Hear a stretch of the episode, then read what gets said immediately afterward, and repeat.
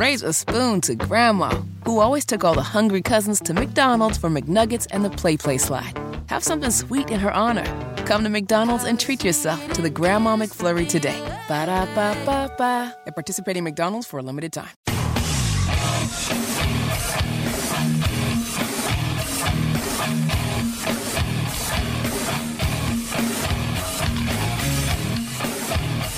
What in the hell do you think you are doing? Hey, John Boy. I'm telling you straight, it's my way or the highway.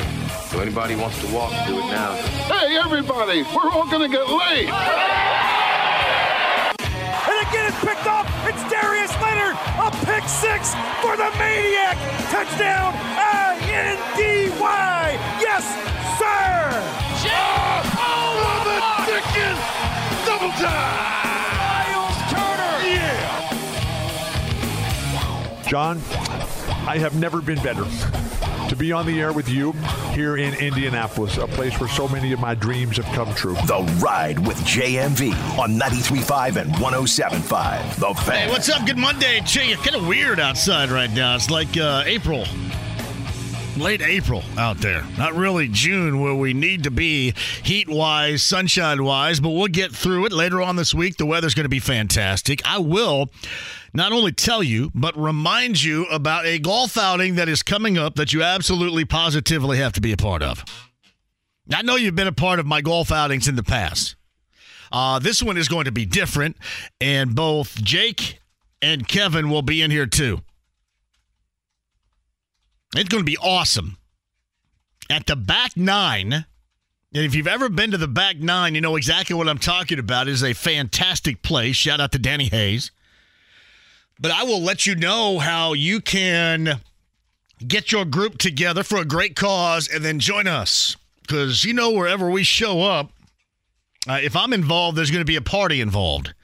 Um, otherwise, then it's probably deemed too boring to take part in and they don't do it. But no, this is going to be it. Uh, great cause. And I promise you guys will love it. I'll give you the full details coming up a little bit later on. I was kind of thinking about where to start as far as the sports weekend is concerned. I should say there's still no no new news as far as uh, the situation with the Colts is concerned. Um, I don't know if I expected it or not with Isaiah Rodgers, but nothing new that transpired over the weekend. You had some fun stuff occur, and you had some not so great stuff occur. Now, I will say this because I was all in on Indiana State. I was bummed that they went out two zip on the road in TCU. But when I look back at when we first recognized this amazing run of a season and what that transformed into a super regional type of run, I am fine with it. Not with losing, not with bowing out in that fashion, but it was a spectacular season nonetheless. I'm going to tell you what, college baseball has been great. Normally is, but has been great. Now, a lot of you have mentioned this. Uh, you know what? Had they been able to host, this wouldn't have happened. I disagree. I think that would have happened, at least from what I watched. From what I watched and what I gathered, my thought is, and could you always get momentum from those behind you at home? Make no mistake about that. That is true. But it looked to me like that TCU was the better team, the clearly better team in this case. That's what it looked like to me.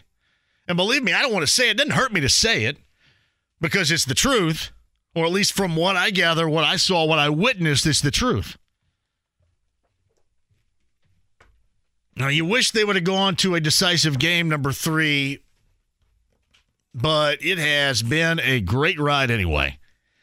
And to me, I don't know how much, how much at all the change in venue had that been Terre Haute instead of Fort Worth would have been drastically different. You know, Indiana State hung in there, especially in that second game, got out to a 2 nothing advantage, and then that second game hung in. But TCU just seemed to be like, if you're watching via YouTube Live right now, up here, and Indiana State's kind of right here. Oral Roberts being in is pretty funny, though. Going out to Eugene, Oregon, and punching their ticket in a third and decisive game was pretty cool. But now, overall, great run by Indiana State. And let me tell you this the college basketball, or check that, college baseball spring has been spectacular. Now, I will say this, Nick, that was not a jinx on me. No, we we out the jinx would have occurred against Wright State. And I know you're just joking.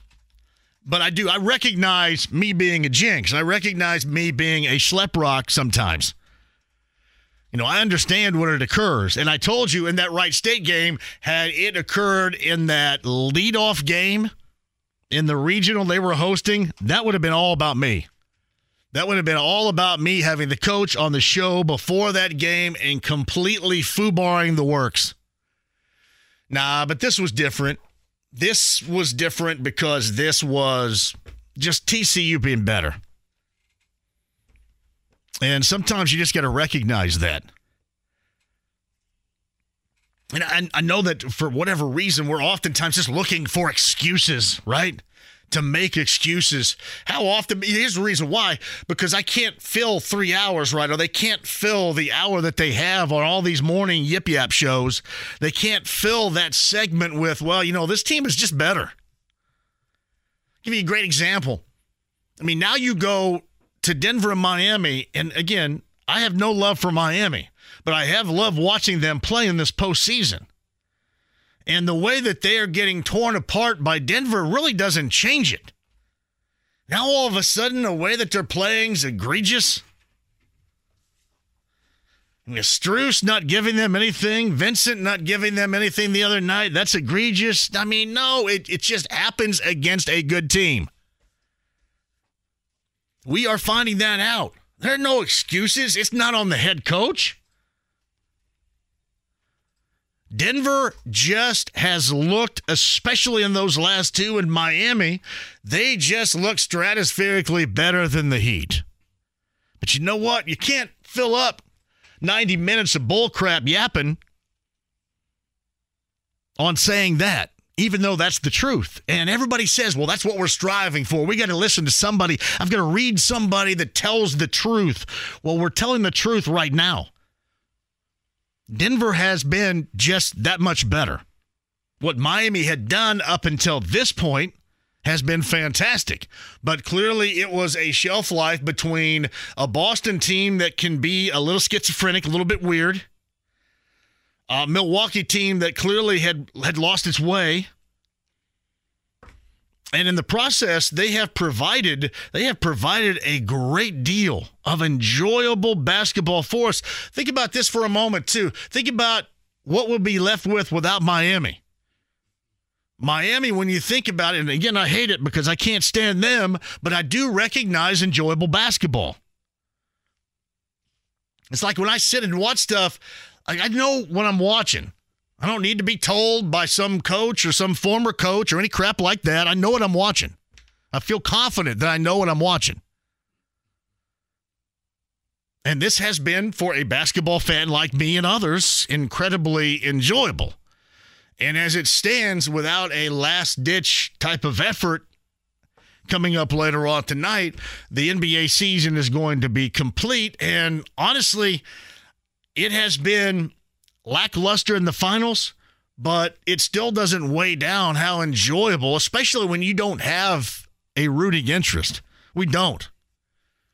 Now, we've gotten used to that around here, and that's why things have to change. I mean, some of you want things to like wait until the next 10 years or so. Going to give me more of these assets until I just fall over and pass out from assets. Some of you clearly are cool with waiting forever. I, on the other hand, am not. Just me.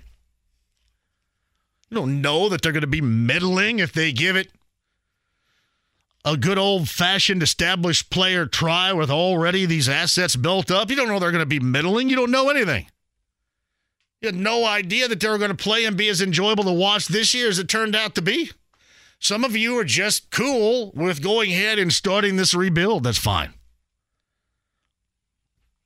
Now, it doesn't take away, finals doesn't take away from what has been a very enjoyable NBA postseason, even if you didn't have a rooting interest, a direct rooting interest, and that's that's most of you out there. I know it becomes very easy. Well, you know, it's the NBA and I just don't watch. Well, you know what? You miss out on a lot then. You do. You miss out on these dudes that are incredibly athletic, incredibly gifted, play basketball, something that I'm assuming all of us love. Hopefully, you love it as much as I do. And you're missing out on a lot. Yeah, it's better than going to Center Grove on a Tuesday night and watching me and a group of dudes play. I can guarantee you that. I love it, but it's much better. And you have missed out. So that to me does not weigh it down. Doesn't weigh it down whatsoever.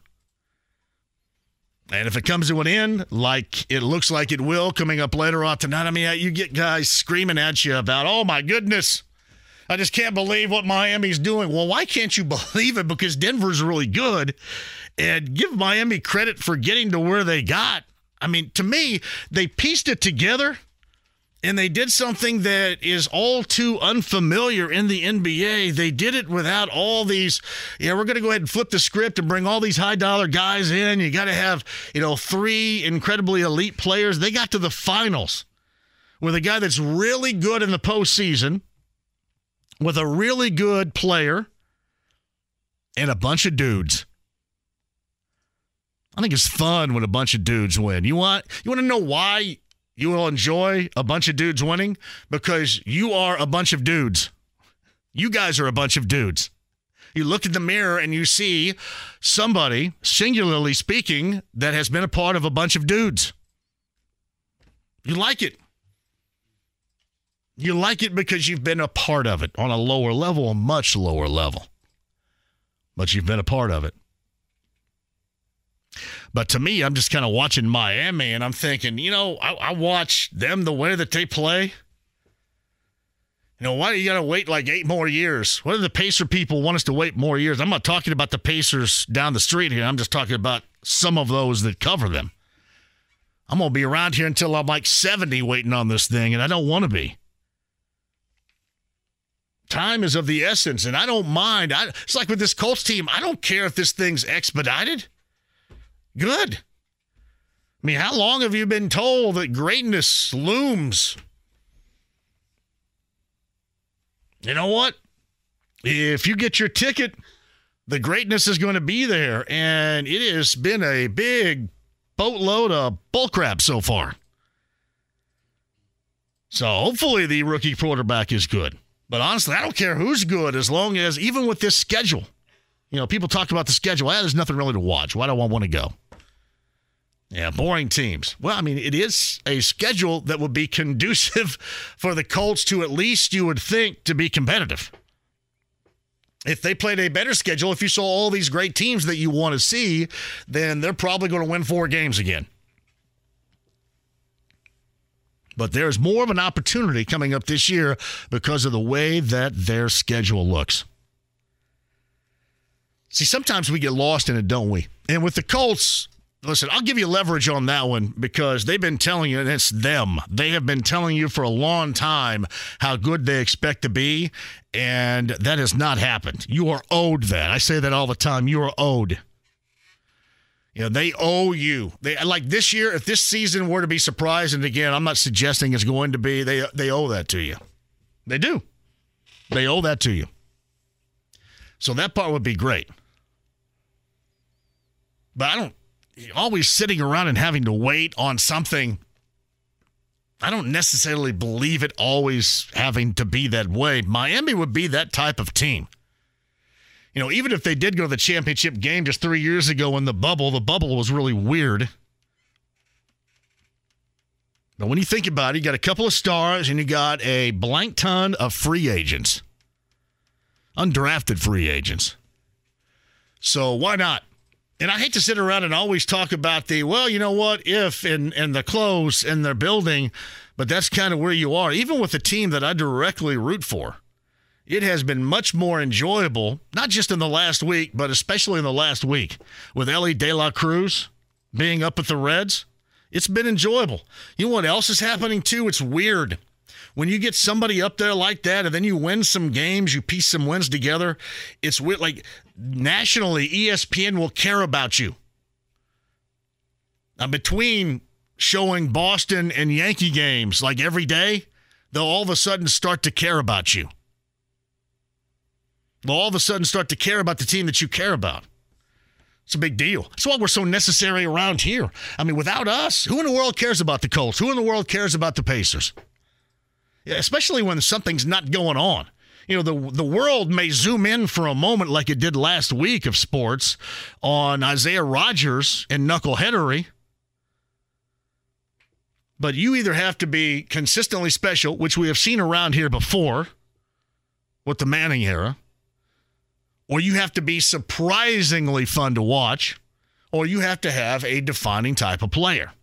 You know, otherwise, we're the only ones that's ever going to talk about you around here because nobody else cares about you the way that we do. It's why we're essential, it's why we're necessary. That said, you look at Elly De La Cruz, and all of a sudden in the last week, the spotlight that he has he has brought, and in this week of play, not only has he brought that spotlight, but he's backed it up and gotten things done. He's been fun as hell to watch. I can't remember, and I was really excited. One of my all-time favorite Reds players, Eric Davis.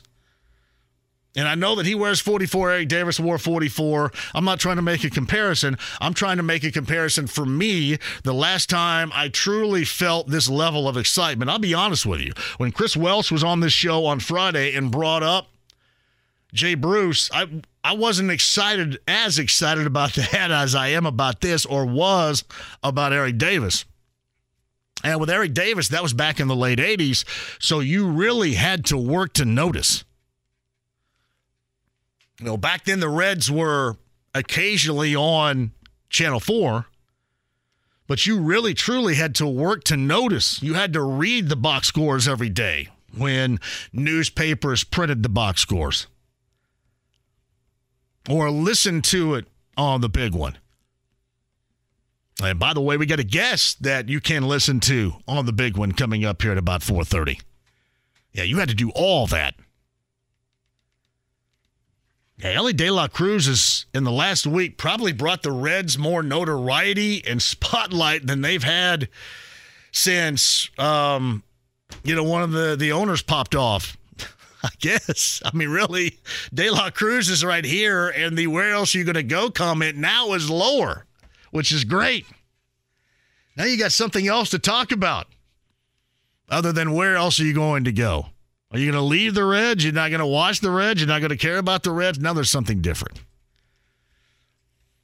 And that's what, much like Indianapolis, that's what Cincinnati in this case needs. Look how long they went football wise, losing and losing and losing. Although I don't know what was promised to the fan base over there. Yeah, see, I, I don't even put Josh, honestly, I don't put Aquino in that category. He went off with a bunch of home runs, but th- this is just to me so different. This is just so different. He's like, you can see De La Cruz, he's an oh wow on so many different levels. They, you know, the reference, you don't hear it that much anymore. The five tool player, he's got more than five.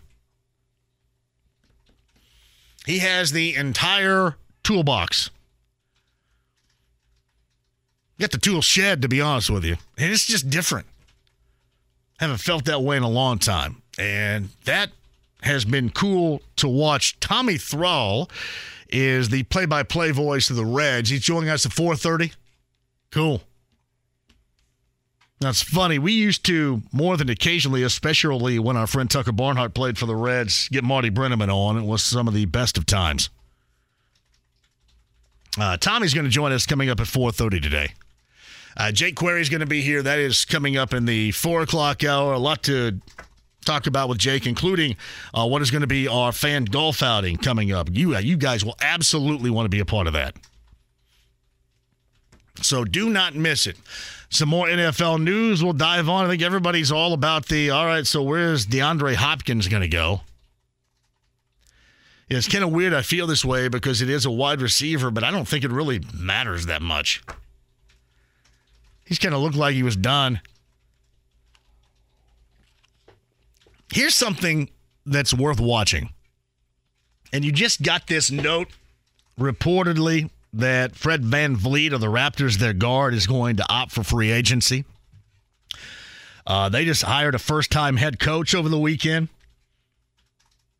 And in terms of me going back and talking about this Pacer team, maybe in this case, opting to go with an established player, you know, over drafting a bunch of other dudes or trading draft selections to have more draft flexibility in years down the road to utilize. And it makes you wonder how the rest of the NBA will view the Raptors in what is clearly looking like a rebuild right there.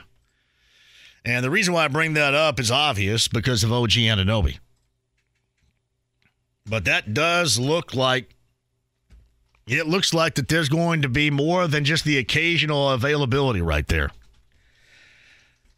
And we'll talk about that coming up a little bit later on. I don't watch golf too much. And even with the U.S. Open coming up next week, I'm probably going to sit back and like sit all day long, although it'll be at night now because I think that's out at the LA Country Club. So that'll be a little bit different. But I'm not one to sit around the house all day and watch golf. Yesterday was fun, though. that was a good time. I know, for example, I know Kevin Bowen's a big time golf fan. He's probably the biggest golf fan that is a part of a show here. But that ending, that 72 foot Drano was pretty awesome right there. And then the Canadian celebration. I love when you guys rock the Canadian stuff. Like the Canadian tuxedo. What is the Canadian tuxedo? Is that uh, a denim button down shirt and a tie? you guys make me laugh. nah, man, that was fun to watch yesterday. It was. Yeah, I didn't dive too much into. I know Ted Bishop and I because he is the former president of the PGA of America. In fact, the 38th. We talked about the uh, LIV PGA Alliance. That's what we're calling it now, an alliance. It went from a, a merger to an alliance, I guess, right? Which is pretty funny. We talked about that a little bit last week, but now that that this weekend, I think really in terms of what is viewed the golf game itself after the week that golf had that seemed to be incredibly necessary. So the canadians swoop in and save everything again i guess right? Uh, wildfire smoke notwithstanding from last week but no seriously. That seems to be something that was necessary for the game of golf for your enjoyment I'm going to tell you what, when this all turns into nothing but ridiculous speculation, full time criticism, no matter what the situation, and when it is all about the financials, a lot of you are going to get turned off there are sometimes when you you need a little savior here and that savior is something you see enjoyable in the game that you covet. And yesterday you got that. I thought that that was absolutely necessary. With the week that golf had been through nick taylor from canada with that 72 footer was a big deal. I don't know how many people watched it. I don't know how many of you care about it. But it just felt like that was necessary. It's fun. All those Canadian folks in Toronto going crazy in the stands. How about his friend, the golfer that got tackled? Adam Hadwin. That was awesome. And the security guy's just doing his job. He had no idea. He squared up, had one like crazy. He ran out to congratulate his friend, and all of a sudden, what was the um, what was the commercial? Office linebacker Terry Crews was in that group of commercials for like ESPN. Yeah, that yeah, was like Office. That. Yeah, that was like uh, Green linebacker, security linebacker. That was that was a gifted tackle right there. It's not like this dude was expecting it, though, so I'm sure he was very easy to tackle. Man, it seemed like golf, right? Needed that yesterday. Seems like it did. Yeah, I know you guys. It does make me happy when the Reds take a series from the last place Cardinals. But the what do I say about the next to last place Cubs? Normally I would be rejoicing in that, but a good friend is a part of it. Normally I'd be saying, wow, the Cubs and the Cardinals, one near the cellar, one dwelling in it. That is fantastic. It's not as good as the Reds had they been leading the NL Central, but it's an appetizer, right? It's a parting gift, if nothing else. But because of Tucker Barnhart, I go, yeah, you guys need to start winning maybe a little bit. Reds, by the way, start the evening. That's four games back of the Reds of the, are you ready? Pittsburgh Pirates, everybody. Pirates are leading the Central. Brewers in the second place in the th- Central. And Tommy Thrall is going to be in Kansas City. I'm trying to think, and this is probably, I'm not going to go too far with this, but it did occur to me. And I don't, did the Reds go to Kansas City a year ago? I don't think I really want to know what happened like one time, the last time the Reds were in Kansas City. You guys catch my drift on that? I hang away from that. I don't know if they were there a year ago or not. I don't know how the scheduling works. James is going, hey, I don't have any idea. It's better off that you don't. Hey, by the way, how'd your tattoo go? Are you sore over there? Yeah, a little bit sore, but it went well. What number? How many tattoos you got now? I think this is my ninth, actually. I'm nine, nine tattoos. Yep. Um, and, and here I'm firmly against tattoos. I am not a tattoo fan. Nine tattoos. How many did you get on Friday? Uh, technically, I guess I got two. It's all going to be two. one piece in the end of uh, when I get it redone again in July. But um, oh, so there's an ongoing two. process. Oh yeah, I'm going. I'm going back in July to get the rest wow. of it finished up. So the uh, Vincent Van Gogh of tattoos charged you what, if you would care to share? Uh, it was two hundred dollars an hour. How many hours did he spend? Uh, we went six, six hours. Say what? About six hours in the chair. I mean, it was all like it's all this. Did that cost you over a thousand dollars? Oh yeah. Oh yeah. I, I, so I don't want to come across as sounding like some old fart. I know a lot of you go, "Hey, old fart." Yeah. As someone who has paid for bad tattoos and like paid like not a lot for bad tattoos, it's good to pay for. It's good to you get you get what you paid for. You get what you paid for. Okay. I'm trying really, really hard here. Really hard. One thousand dollars. Yes. Or more. More. Yes, it was more. and that's the second of my tattoos that's cost more than a grand. Yeah. Yeah, yeah, yeah. Mm. Do I sound really old? A little bit. Yeah, I'm a little bit behind there, huh? sound like my parents. I do. I think I do sound like your your parents. That's great.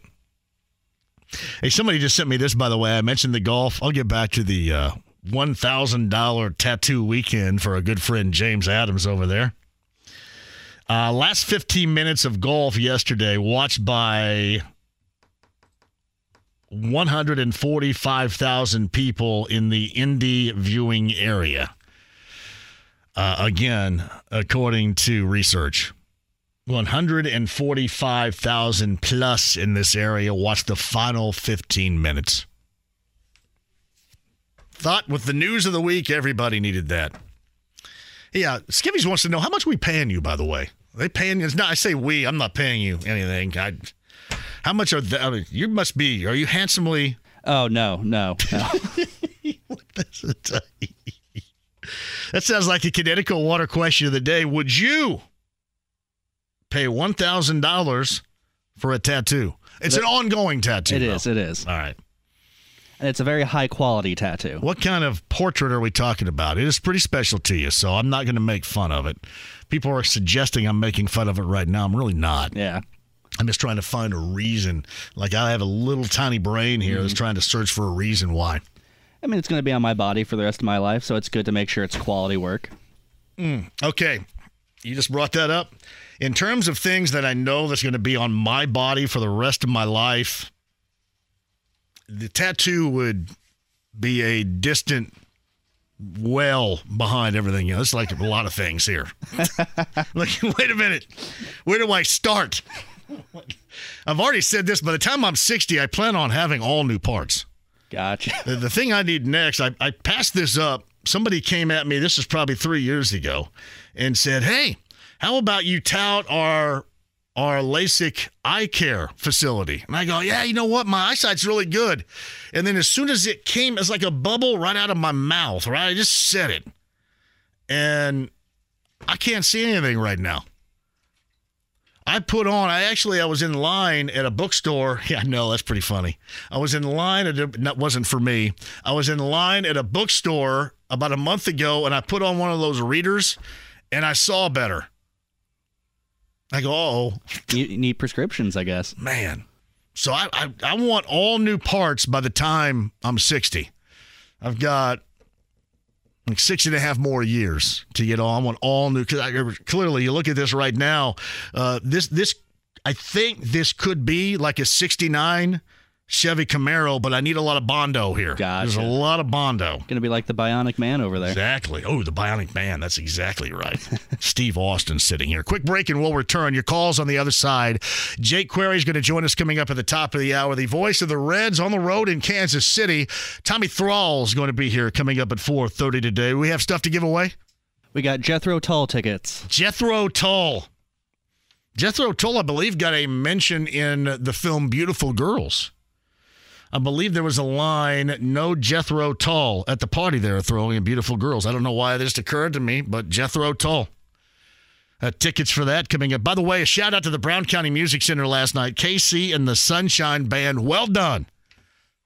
Great time. Thank you, Christian and the gang down at the Brown County Music Center for that. All right, quick calls. We'll do that on the other side at 239 1070. Inside the lounge via YouTube Live, the stream, the app, HD Radio. Make sense of a $1,000 sit down for an ongoing portrait like tattoo. Put that in there. The Connecticut water question of the day. That's our good friend, producer James. Tommy Thrall, Jake Query, you and me, HD Radio, the stream, the app at 93.5 and 107.5 The Fan.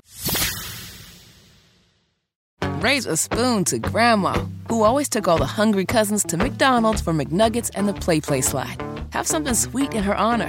Come to McDonald's and treat yourself to the Grandma McFlurry today. Ba da ba ba ba. At participating McDonald's for a limited time. The Ride with JMV. I want you out in front of the school with her. I'd like to have a few words with you, by God. 93.5 and 107.5. The Fan. Inside the lounge via YouTube Live. Shout out to everybody there. Jump in there and start a casual conversation. And have a good time in there. Well, there's Lick and there's Larry Brown. Uncouth. Fundamental Bear. I'm sure Gritty's in there as well. Love you guys.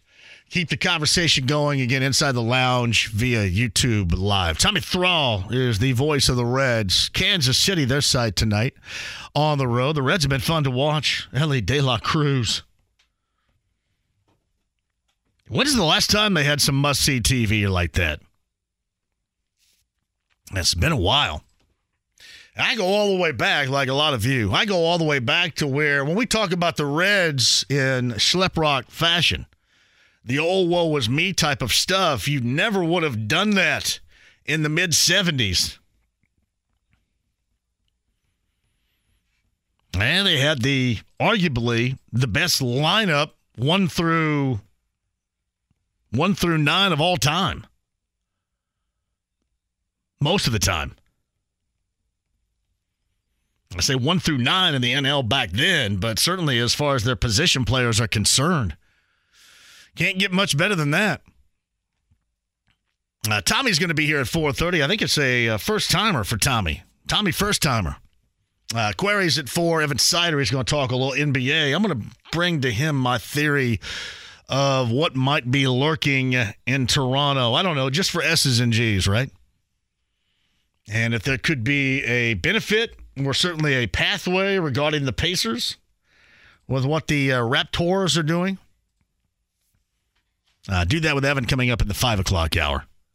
Hey, this show is live at Victory Field, by the way, coming up on Friday, too.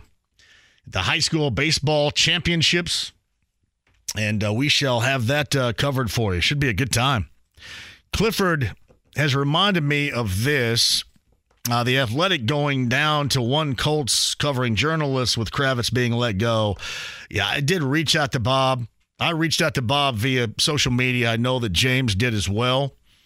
Uh, Bob will always have an open door here. Bob has been really good, really good to this show, and I like having Bob on.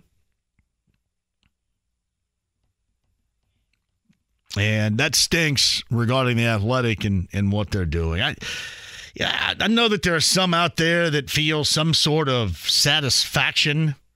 And I get the whole, I get the you know, go woke or go broke and all that stupidity, right? That I have to hear all the time. That's what happens, right? That's what happens when I hit the uh, for you. I get all that stupidity. So that's why I want to stay out of for you. But we're better off around here with the more the merrier. I've always said that about radio. I've always said that about the colleagues, one of which is a colleague now at the station who's going to join me at four. Uh, back when when he and uh, Derek had a show opposite of me. I love the fact that they're on. Loved it.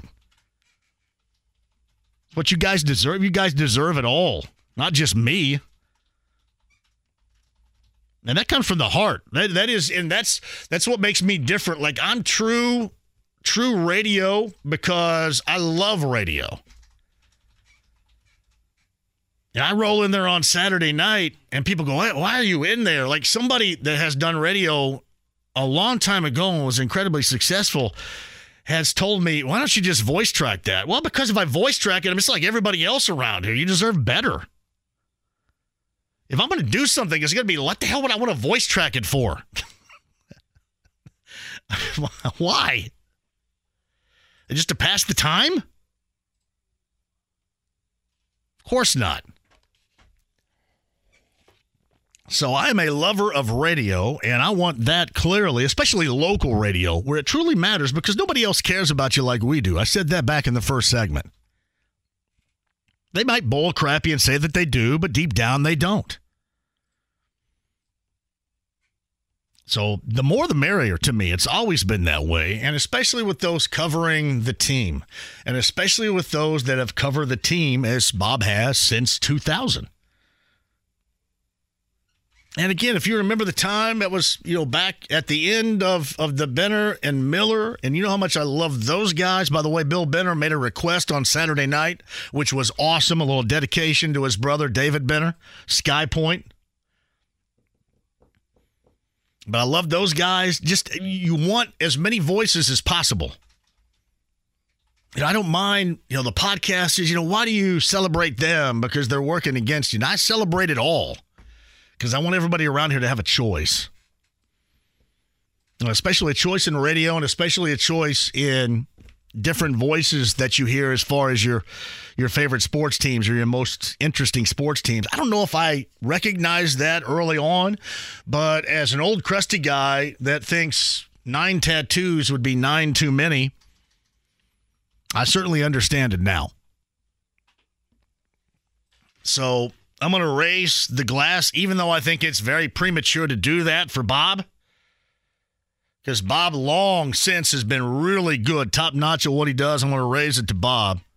And Bob can come on here regardless of affiliation whenever Bob wants to come on here. Because uh, I have thoroughly enjoyed him. Have we always agreed? No. At, last week, actually, when he was on, I think the only thing we agreed on is that we both like Elvis Costello, Nick Lowe, and Charlie Sexton. That's about it. But that's exactly what you want. You don't want to silence. You don't want to shrink uh, shrinking. You you want it.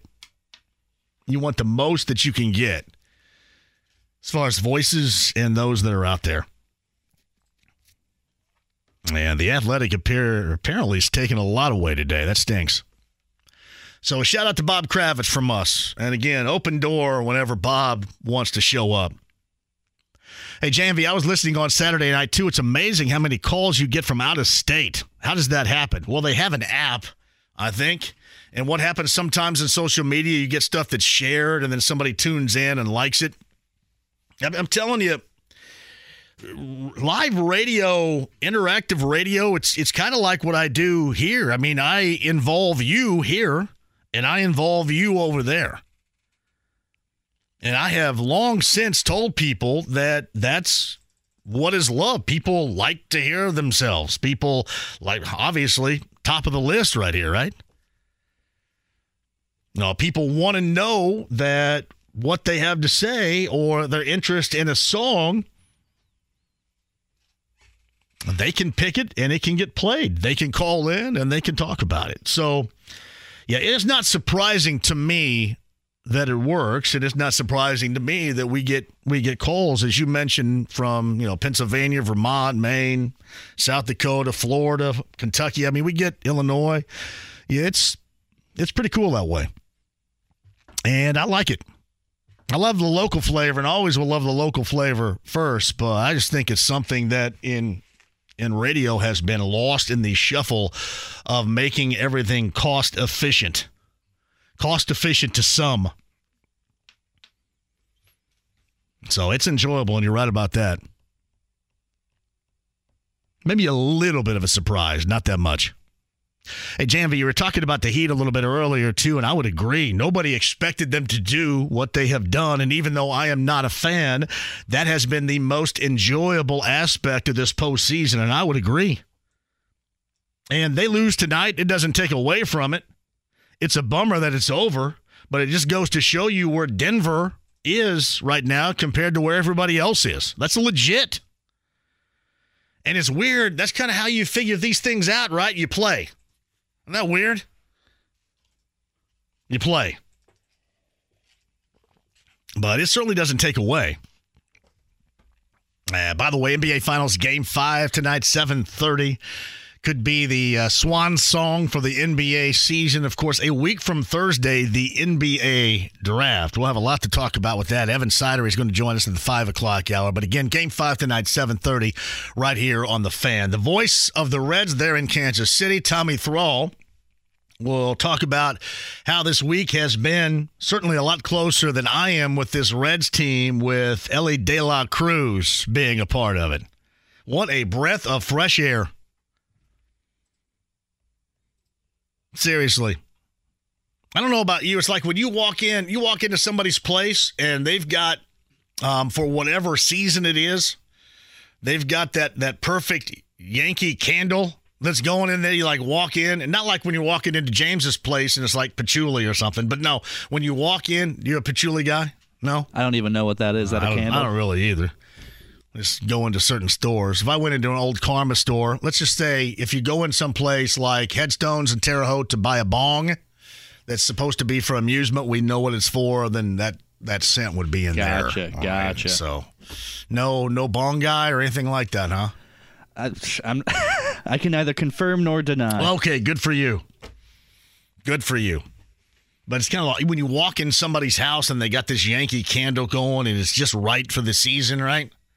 That's how fresh and new, clean linen Elly De La Cruz has been for the Reds. Tommy Thrall, their voice, is going to join us at 4.30. Jay Query coming up at the top of the hour. We'll remind you of our golf outing coming up. Later on this summer, it's going to be can't miss. We'll explain coming up a little bit later on, and your chance at Jethro Tull tickets as well when uh, we return. Maybe when we return, maybe a little bit later on in the show. 93.5, 107.5 The Fan. Don't leave.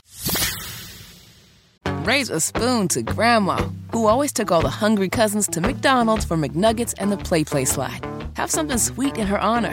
Come to McDonald's and treat yourself to the Grandma McFlurry today. Ba da ba ba ba. At participating McDonald's for a limited time. The Ride with JMV. Fat, drunk, and stupid is no way to go through life, son. 93.5 and 107.5. The Fan. Thank you for joining us. Jay Query's at the top of the hour. Uh, Victory Field coming up on Friday. I'll tell you why. A lot of you might be there anyway. Tommy Thrall's the voice of the Reds, Kansas City, and Cincy coming up later on tonight. Back in the day, I was I'm always been a big Reds fan. I mean, going all the way back to the Big Red Machine. First memories I have of baseball, Big Red Machine around 75. And it's not just because, well, you're jumping on the bandwagon. You don't jump on a bandwagon. Well, I guess you, maybe you do to a degree. Uh, with what interests you when you're five, you just you don't know that there's a lot of winning going on. You don't understand. I was drawn to the personalities: Rose, Bench, Morgan, Perez, Concepcion, George Foster. George Foster leading the National League in home runs, 52 believe that MVP season he had in the NL in 1977. Baseball card collecting led you to that as well. But I did in the late 70s, early 80s. I did start to enjoy a great deal the Kansas City Royals, and one of the the greatest all time players, at least for me, is George Brett. He won batting titles in the 70s, 80s, and 90s. Uh, George Brett tried to track down the elusive 400 average for a season in 1980. I mean, had an opportunity. I believe it was the last week of the season. Ended up at 390. Royals go to the World Series against the Phillies 1980, end up losing. Royals beat the Cardinals in the World Series 1985, and what made it even sweeter is the Cardinals got completely hosed on a call at first base, made it even better. It was like the cherry on top. But no, George Brett goes back in time as one of my all time favorites. I mean, not much of an interest level Redlegs wise. They have a young player, uh, I should say, Reds and Royals. That's tonight, but the Royals have a young player in Bobby Witt Jr. Uh, the Reds have a young player in Elly De La Cruz, and for a week, he has been the talk of Major League Baseball. As enjoyable of a week of being under a spotlight as Reds fans have seen in a while. And that's pretty cool. And it's legit, too. It's not, oh, by the way. It is legit the type of love that he's getting. Because he he is we talked about this last week with Chris Welsh. He's just different. That's exactly how it feels. And Tommy Thrall, the voice of the Reds, 4:30. Evan Sidery, you've got the draft a little over a week away. That's a week from Thursday, the NBA draft. Number seven overall. And opinions vary about the direction, most of which is I don't know if these guys are going to be the choice at seven. Maybe one's off the board, maybe both between Walker and Hendricks. We'll talk about that and more with Evan Sidery. And, you know, whether or not this change in course that the Raptors are going through, because it does look like a rebuild. Uh, the availability of some of their players. We know that Fred Van VanVleet is going to test free agency. But what about the availability again of OG Anunoby? A couple of thoughts there. Evan Sidery is going to join us coming up in the 5 o'clock hour to discuss that. Meantime, 239 1070 is the number. If you guys want to jump on board, we can. Inside the lounge via YouTube Live. No. No uh, Isaiah Rodgers news, at least nothing new to this point, too. And you got uh, some mandatory minicamp coming up for the Colts as well. Jake and I will talk about that. We will talk about a lot more with you coming up here at the top of the hour and tickets to give away before the end of the show as well. 93.5, 107.5 The Fan. Raise a spoon to Grandma, who always took all the hungry cousins to McDonald's for McNuggets and the Play Play slide. Have something sweet in her honor. Come to McDonald's and treat yourself to the Grandma McFlurry today. Ba da ba ba ba. At participating McDonald's for a limited time. The Ride with JMV. Excuse me, Robo. Any special message for all the kids watching at home? Stay out of trouble. 93.5 and 107.5. The Fan. Somebody asked me this Wonder Road, the 17th and 18th. One of the headliners for that would be on Saturday. That would be Weezer right here. James, I know that you're kind of metalish over there. Does Weezer fall into a category of anything you'll listen to? I don't hate Weezer, but I would never really, I guess, put them on myself. Never really put them on myself. That's not a heavy endorsement right there. Not really, no. Jason Isbell is the Sunday headliner. Wonder Road. Where does that take place? Garfield Park? Well done. I actually I dig Weezer. I think I've seen Weezer a couple of different times. I think they're fun. They're a fun band. We need fun. They're fun. Put on a good show. Weezer's fun. Yeah, I think I've seen them twice. Good to know. Andy Mohr, Automotive Group Hotline. Jake Query for the morning show. Kevin and Query, weekday morning, 7 until 10 a.m. joins us. Have you ever seen Weezer? I have never seen Weezer, and I'm kind of with James. Like, they're fine.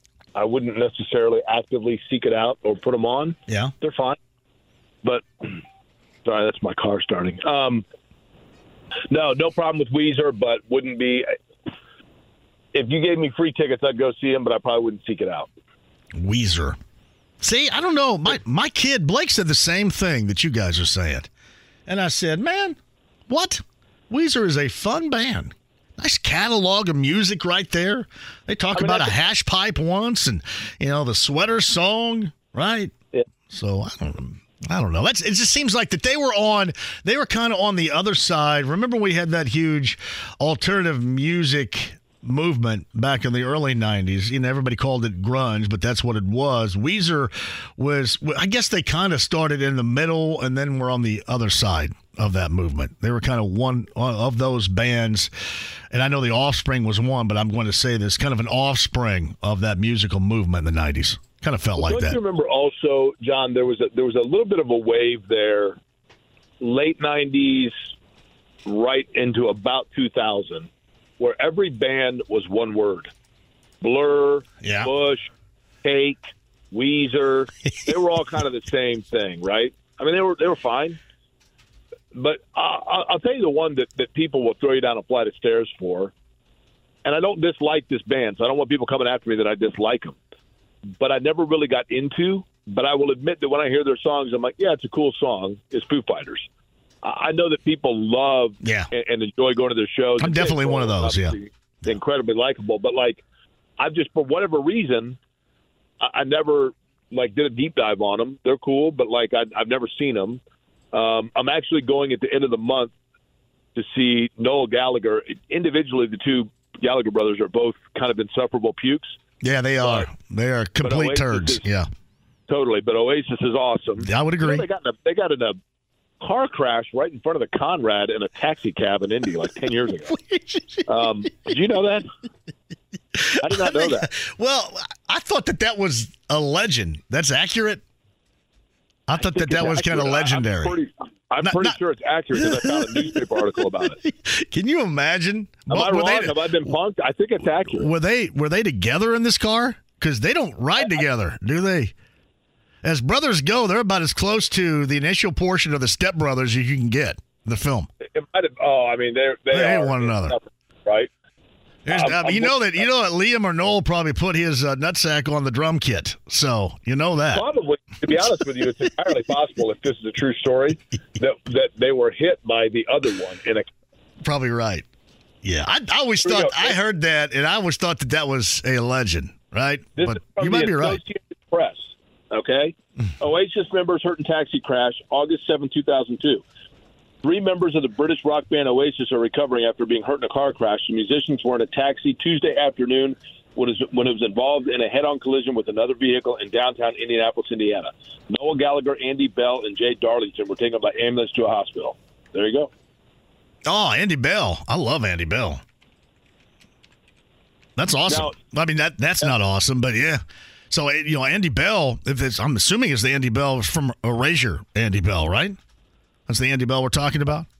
I mean, maybe I'm wrong about that, but I, I thought that was There you go. cool. I had no idea. I always thought that that was more of a legend than anything. It sounds done. like an urban legend for sure. Yeah, it was.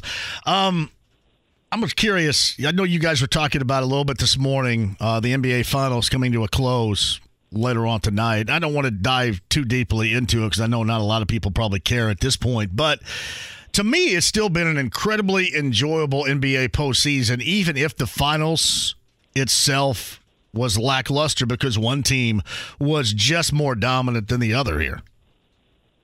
I heard what you were talking about earlier with Miami and just two guys and three dudes, and you're exactly right. And you know, I've mentioned you before, John. My friend Dan is a diehard Miami Heat fan. He used to live in Miami, and so we kind of bonded together by getting pizzas and watching the Miami Heat about three years ago. So I watched him a lot and the way Spoelstra coaches. And I agree with what you're saying. If you like good basketball, you've got to be impressed and a little bit invigorated by the way Miami their blueprint on how they win, which is just they play very well as a team. They have different sets, they have different looks they can do. On the other hand, Denver, and it wasn't until we were off the air today when I had this epiphany that typically happens to me. But you know, the Nuggets, if you really look at it, the Nuggets were built, John. People ask a lot, like, how does Indiana build a competitive team? You know, in a, in a middle market or a lower market and a non-lifestyle market, how do you build a winner in the NBA? You look at what Denver did; they hit on all three categories. They had a lottery pick that hit on them in Jamal Murray. You know, they made a great selection there, and he's turned out to be a great player for them. They had a late second round pick and an international flyer that panned out and Jokic, who's obviously the best player probably in the game right now. And then they had a trade that worked out well for them by taking a risk. You know, they took a, another guy that was a lottery pick or a, on the out, maybe right on the outside of the lottery, and Gary Harris, and a couple of pieces, and sent them to Orlando for Aaron Gordon, who had been a high scorer for Orlando, and took the risk that he would be able to mesh into a role for them and buy into it, and he has. So that trade worked out beautifully for them, and he's been a really good player for them. And then the, the, the fourth aspect, a guy, Michael Porter Jr., that they took a flyer on because he fell to a round where they were drafting because of the fact he had the back injury in college, and they said, you know what, we'll we'll, we'll buy patience here and we'll, we'll wait it out. And he's been a key part for them as well. You've got to hit on all those, and it does probably take going three for three or four for four in those categories, but they've done that. Indiana right now to localize it, you know, Benedict Mathurin looks like a guy that hit for them in the first round. Andrew Nembhard is obviously not, you know, Nikola Jokic, don't get me wrong, but he's a good player that they got as a flyer and a second round pick. And they've got a couple more opportunities for that this year. And, you know, and they also made a trade. Aaron Nesmith is not Aaron Gordon, don't get me wrong, but he's a nice, solid piece that has worked out for them and bought into what they want to do. And, and he's showing some good promise and why he was a high pick. So the there's optimism there. If you want to localize it and you look at the blueprint for Denver, yes, the Pacers would be a very poor man's Nuggets at this point. But I do think that they offer a resemblance of the blueprint on how you get yourself to that position. No, I, I would agree too. And I, you know, you hit on I think what is the, the biggest. They they just have a defining player right now. They have a, a player that nobody can figure out, that nobody can do anything with.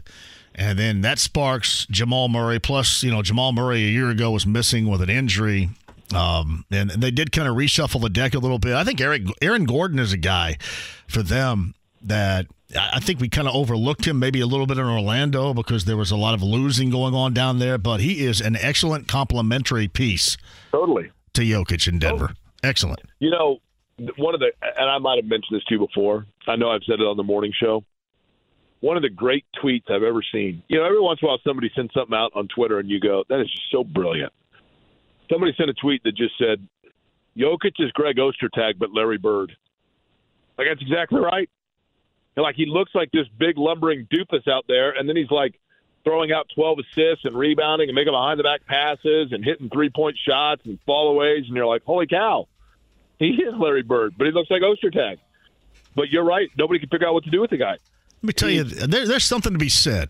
And I, I would say that to a, a much, much lesser degree to me. I always thought I came in a decent disguise because I look like you go, wait a minute, this guy can't do anything. You know, you know, let this guy be guarded by this guy or whatever because this guy stinks. And I always thought that that was uh, that was great to be you know disguised like that and play well. I think Jokic is the ultimate right there. I mean, he he comes in a disguise of, of kind of an oath and then can get you from every conceivable angle. I think to me that is even more special than, you know, these these you know, absolutely the lightning bolt came down and said you are going to be this incredibly athletic basketball player. You know what I mean? I think there's something yeah. to be said more about that with Jokic than there is about, you know, just the guys where you go, well, that's can't miss right there because look how athletic they are. The thing that's interesting to me about Jokic is typically with a guy like that, because he can play, you know, on the low block or he can come up to the top. And you look at it and you go, okay, offenses run through a guy like that because he's a, centerpiece player, your, your traditional like down low player but the offense runs through him. He's like a one man triangle offense. Like the offense runs through him no matter where you have him on the floor. If he gets the ball 28 feet from the basket, the offense is still running around and, and bouncing off of him. He can pull up shoot it if he has to, or he can put it on the floor with this unorthodox looking drive, or he can just pull up and hit that like soft little jumper. I mean, his skill set really is remarkable. And, you know, he's the he's the big man version of Luka Doncic, right? Who also is unorthodox in the way he looks and the way he plays, but you can't do anything about it because you look down at the numbers he's putting up and it's unbelievable.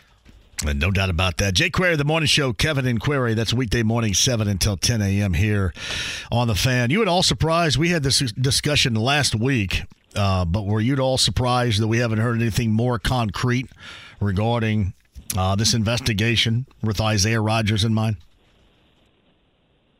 You know, I think the longer it goes, probably the more troublesome it could be because maybe they're doing an even more thorough, in depth investigation. I mean, it's interesting because Rodgers himself basically came out and said, in not so many terms, like, yeah, it's me. But I, I think what they've got to figure out is whether or not he bet on games that the Colts played in. And I know that that's the allegation, but you can't, if that's the allegation, John, and it's true, then I I would say that he's probably played his last NFL game. I, I don't see how the NFL allows a guy back in the league if they find out he was betting on games in which he was playing. Well, minimum, he's, he's certainly not that level of player which you would even think about considering, right? That's exactly it. I mean, yeah. he is the kind of player that if he were, even if he were to get suspended a, a year or two, that's long enough for him to be out of sight, out of mind, right? And so I, I think when you are talking about leveling that kind of a potential discipline or a discipline on that kind of a level of infraction, then I'm assuming that they need to make absolutely certain they have everything in a row. So, yeah, it's a little surprising we haven't heard anything by now. Um, and then it makes you wonder, too, if we never do, what do they do with him considering he already sent something out? He already issued a statement of apology. Well, so far he's apologized for something with which he hasn't been charged. Yeah. Right? Yeah, that would that would seem to to make you believe that there is something uh, much more deeply rooted than what what we know right now, reportedly speaking. Yeah, although I will admit, um, you know, from the time as I told you last week that I first heard about this and got kind of tipped to it, and you know, you always wonder if this isn't like you know the the, the Oasis taxi cab thing, and you're like, well, it's urban legend or is it true, whatever. And but I've never heard any other name. I mean, I heard from the very get go there is a defensive player that was made aware of an investigation in late February. It's come to a head now. The Colts are just finding out about it. It's going to go public within three days, and it took three hours. And all of that, everything that I heard lined up as totally accurate. And I have not heard any other name other than his. Uh, my Sycamores bowed out of the uh, college baseball tournament, uh, short of Omaha. I think it was a great season. A lot of people have asked me this, and I was going to be curious your thoughts. I really hadn't asked anybody else. I just kind of consider it myself. I had a lot of Indiana State fans say, "Well, see, this is what happens when your school president and your AD dropped the ball on this." But I watched both those games, and to me, it wasn't about home field. It was about one team being, to me, again, clearly better than the other, and that's what TCU was. What'd you think? Totally agree. Listen, Indiana State had a, a fine season. They had a, a, a great, a great. They did a great job of getting themselves. You know, people forget that that's been a proud baseball program in the past. They've been to the College World Series before, albeit nearly 40 years ago. But they did a great job. They, they deserve a ton of credit for getting Indiana State baseball within the chatter, certainly within this market and just even regionally, if not nationally. But TCU is the hottest team in the country right now, and I mean, and they continue to play that way. I don't think it would have made a difference where they played. I don't know how much, how big an advantage at that level, like quote unquote home field, truly is. But TCU is on a hot streak that, that they ran into a buzzsaw. I mean, it comes down to that. I, I liken it, or rather, would simply say, I should say, great season for Indiana State. Great story to get where they were. Disappointing the logistics of what caused them to go on the road, but a silver lining in the fact that TCU, to their credit and their fans, deserve a ton of credit for stepping up and understanding the unique situation, raising money for the Special Olympics that took place in Terre Haute. And as a result of that, I think Indiana State fans tip their cap and then say, we're going to root for TCU from here on out. It's Jake Query who joins us. Speaking of baseball, and obviously, whenever Yankees Red Sox are on, that's what you get every Sunday night. That's what you're going to get again next Sunday night, I think, at Fenway Park. And maybe this is just coming from an eternal Reds fan here, but it would serve ESPN any purpose to put one of Elly De La Cruz's games on with the Reds here relatively soon, considering the love he's received in the past week? The the guys that I can think of that have generated this much buzz right out of the box. I agree with somebody who mentioned this to you earlier, and I agree with you as well in the counter to it. Aquino is up there with the exception of the fact that he didn't come in with a lot of praise and expectation. He just got out to such an unbelievably hot start that it generated an excitement that everybody knew was never going to be permanent, right? Aroldis Chapman is up there because he burst onto the scene. He's throwing 105, and people are like, holy cow, and they've never seen anything like it. But in terms of all aspects of it, I mean, a guy hitting a legitimate triple by just simply having 10.8 seconds from home to third is unbelievable. And then hitting 498, 48, 90 foot, you know, 498 foot, excuse me, home runs and the way he can run and field. I mean, everything about. I agree with you, John. He's like he's not a five tool five tool player. He's like an eight tool player. Um, so it is exciting. It's exciting as a Reds fan because it's we haven't had much to get excited about, and, and I don't know. I know that he has been obviously a national prospect, but I don't know how much of that translates to you know, are we just super excited about it because we're Reds fans, yeah. or are people in Denver and Phoenix and Seattle like, hey, you seen what this kid in Cincinnati's doing? Yeah, I, I, I just, the- yeah, I would agree with you on that. Certainly, there's no doubt that we care, and, and a lot of other people wouldn't. But I would think that if I'm baseball, I would want to put that on a showcase or something because I, I think you need. I mean, certainly in Cincinnati, you need it, especially when you have uh, bungling ownership like that.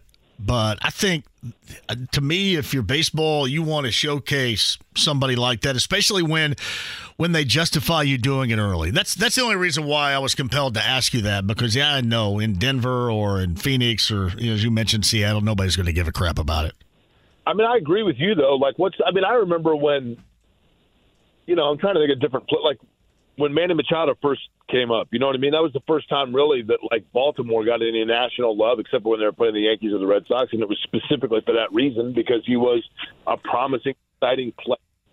So there's precedent for them putting teams on they wouldn't normally because of one player. Um, he reminds he reminds me of he reminds me, and this could be wrong, Jake. He reminds me of Bo Jackson, where I mean he just he's just so naturally gifted at right. everything. I mean, well, I'm not talking about, you know, I'm not, people are going to go, well, wait a minute, he's not like Bo. I'm talking about being naturally gifted at everything from what we have witnessed. It's at that level, being that age is incredible. There are very few players remaining in baseball where when you're walking to the restroom in the restaurant and you look up and see them at bat, you stop. And right now, he's that guy. And they don't have many of those. In Major League Baseball, John, you and I have talked about it a million times. You mentioned the 83 National League All Star team. Between between you and I, we could name probably 20 of the 22 starters in the 83 All Star game. Yep. But you could name five of them from last year. No doubt. And that's Major League Baseball. And so they Major League Baseball. The fact that Mike Trout's not a household name in this country is insane. They need to get on the bandwagon of these young guys and promote the heck out of them because they're exciting and they're fun to watch, and that's what baseball needs. Well, and that's why everybody was, you know, given those comparisons of him, and you know, some said because of, of the the tools in his arsenal, it's it's Mike Trout, and you know, there were a lot of names that were knocked around. And that I, I thought immediately of Bo Jackson just because he does everything, and I mean everything so naturally at a high level, well, and it looks Bo like Jackson, it's effortless.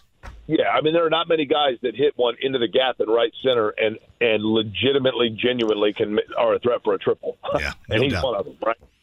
That and is- Bo Jackson was another. I now I, I still, I'm probably the wrong person to ask because I've got the biggest man crush in the world on Bo Jackson. I, I, I just, I'm I'm totally comfortable in saying that. I, I just like Bo Jackson is the only John, literally, like the only person from a celebrity standpoint that I've ever been fortunate enough to be like, and you know, to encounter Yeah. where I was totally speechless. That's cool. I, I because his apex was like at my prime. Yep. You know, I mean, and it was just oh my gosh, like he was a mythical. He still is to me a mythical figure.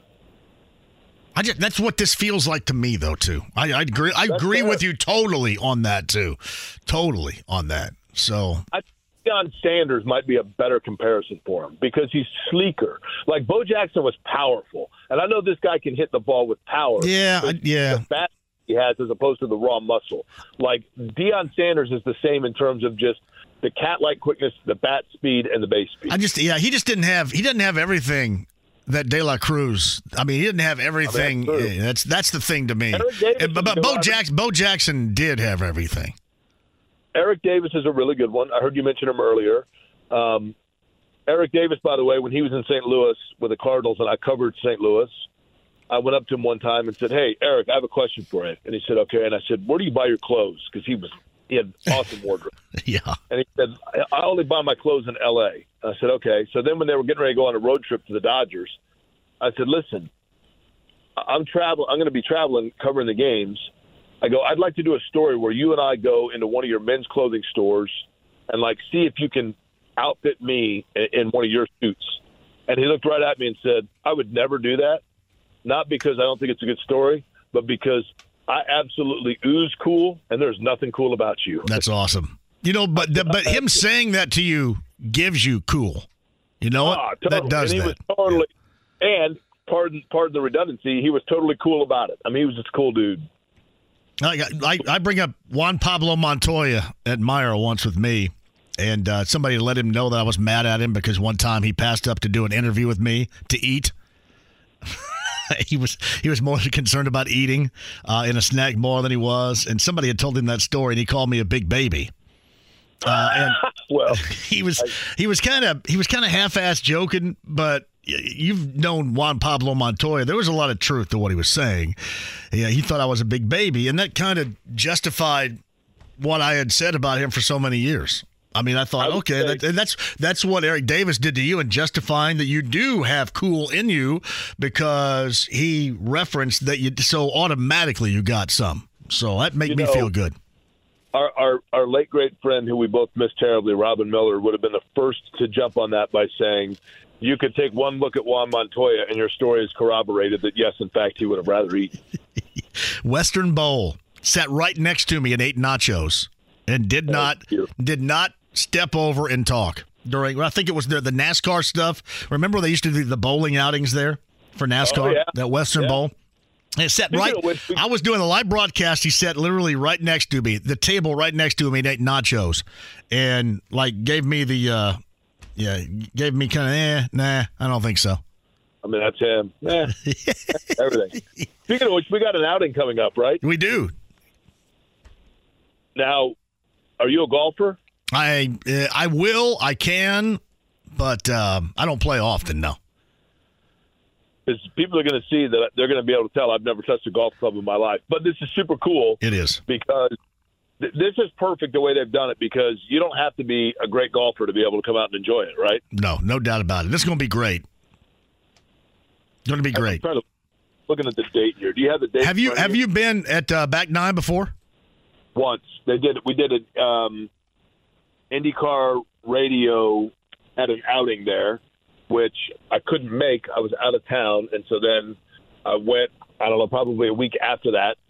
Because I heard about it and I've been to its competitor once and liked it, and that's the only time I've ever touched a golf club. But that's the beauty of places like that is it's kind of a more relaxed golf outing, Yeah. right? You know, the uber competitive guys. You can go, you can have some beers, eat lunch, silent, you know, silent auction. Yeah, it's called the Fan on the Back Nine. It's our golf outing Tuesday, July the 11th. Back Nine Golf and Entertainment, which is a fantastic Jake facility. We're going to benefit the American Heart Association.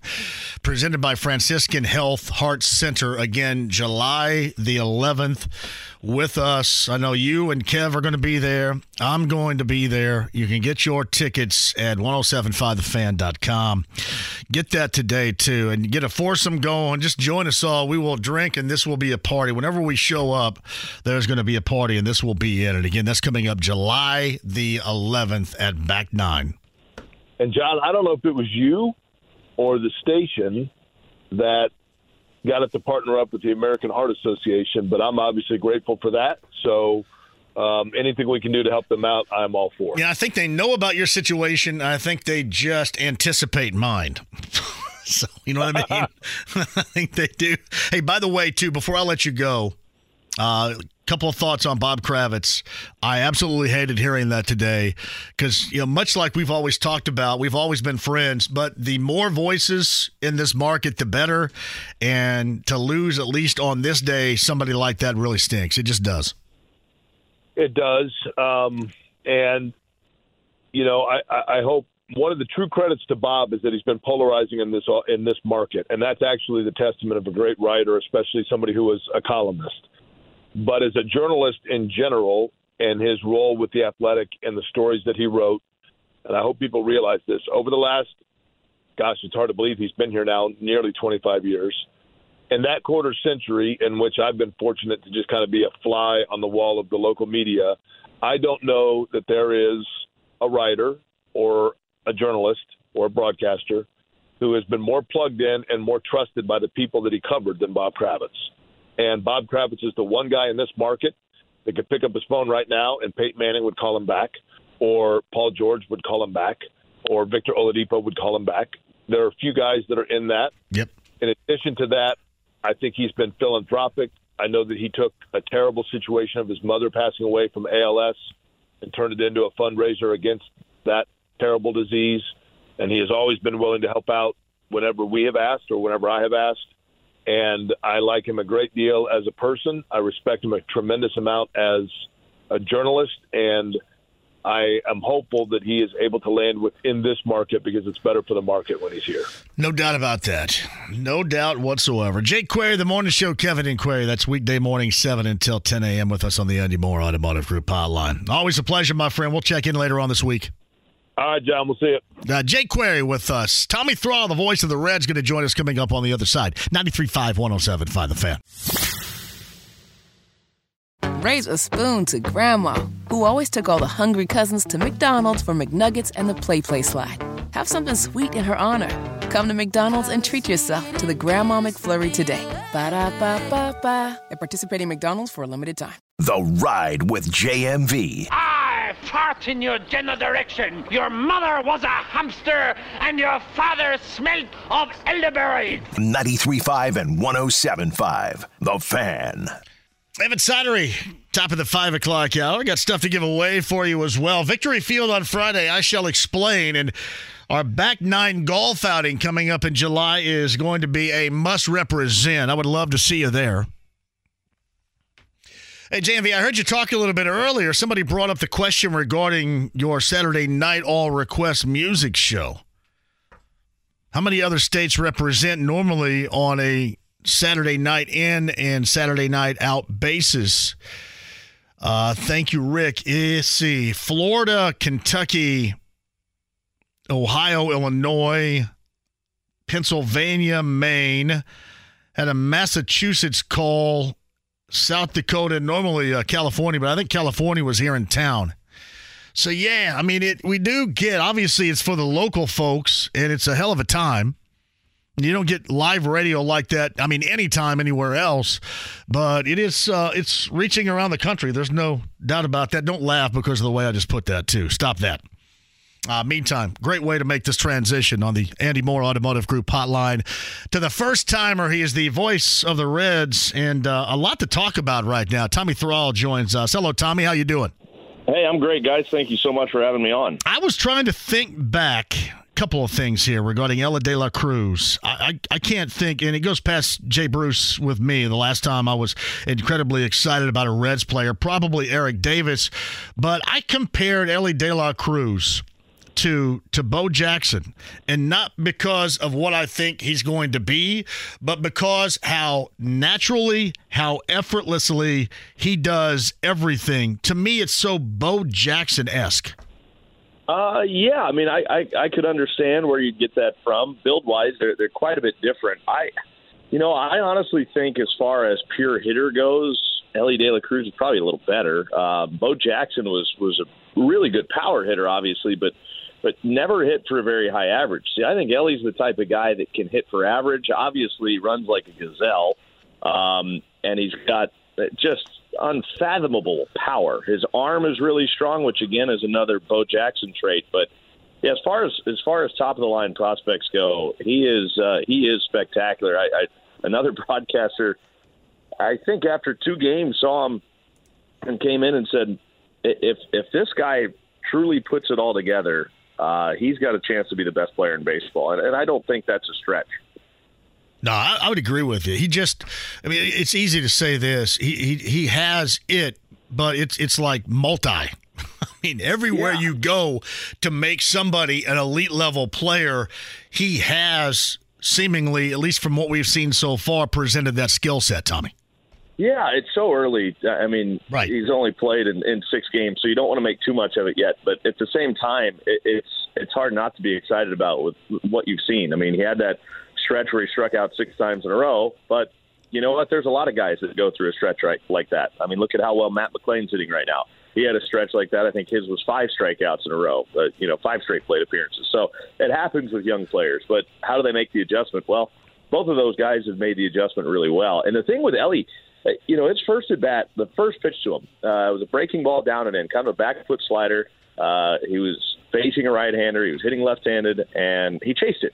And the very first pitch, you think, well, all right, so he's going to be pretty easy to pitch to. He's going to chase. Didn't chase another one the rest of the game, and I don't know that we've seen him chase another one since. Uh, he, he just seems to be able to make adjustments so quickly, corrections uh, so fast. Uh, he can read what a pitcher's trying to do and and adjust on the fly. It, it's it's been it's been amazing, and uh, you you just you try to temper your expectations, but it's hard to do that when you just are in awe about everything he does on the field. Hey, Tommy, I'm not going to temper anything because as a Reds fan, it's been haywire for such a long time. I'm going to embrace absolutely everything, and I don't care if it's six games, 60 games, or 600. Doesn't matter to me. hey, I hear that too, and there's a lot to be said for hey, when things are going well, just enjoy it. You know, just just make the most out of uh, make the most out of the moment while things are going well. There's something to that for sure. You mentioned Matt McLain, and we can start with him, but you can get into the other young players on this team uh, because they have been playing at a high quality clip. And, and kind of in the last six days or so, or last week, they've kind of been a little bit left out. Uh, certainly, we should be talking more about that group because you got some up and comers certainly on this team right now. There's no doubt. I mean, Matt McLain is really, really exciting, um, and and he does a lot of the he does a lot of the similar things that that Elly does. Maybe not quite to that extent, but few do. Um, but he, he he hits the ball hard. He can kind of use the whole field. He's a really true, pure, natural hitter. It seems like he just he, he just kind of makes it look pretty effortless out there. Um, he does have a little power in his bat. He hasn't shown it off a ton, and he also runs really well. So he's another very exciting player, and, and what we've seen out of him at shortstop. Cause, well, he's heard. Well, he's he's better at second base than he is at short. He's okay at short. He's been really good at shortstop. Everything he's done at short has impressed. He's able to go to his left. He's able to go to his right. He seems to have plenty of arm. So there's a lot of things that that that he uh, brings to the table that I think makes him very exciting. Just as yeah, I mean, certainly not to the extent of Elly De La Cruz, you do, but uh, there's there's reason to be excited about all those guys. Yeah, it's, it's Spencer Steer's another guy too, and I know that collegially. I mean, I think he was a part of what a resurrection with Oregon, right? And yeah, their their baseball yeah. program, and now you know what better perfect situation to be a part of the resurrection in Cincinnati. I say go ahead.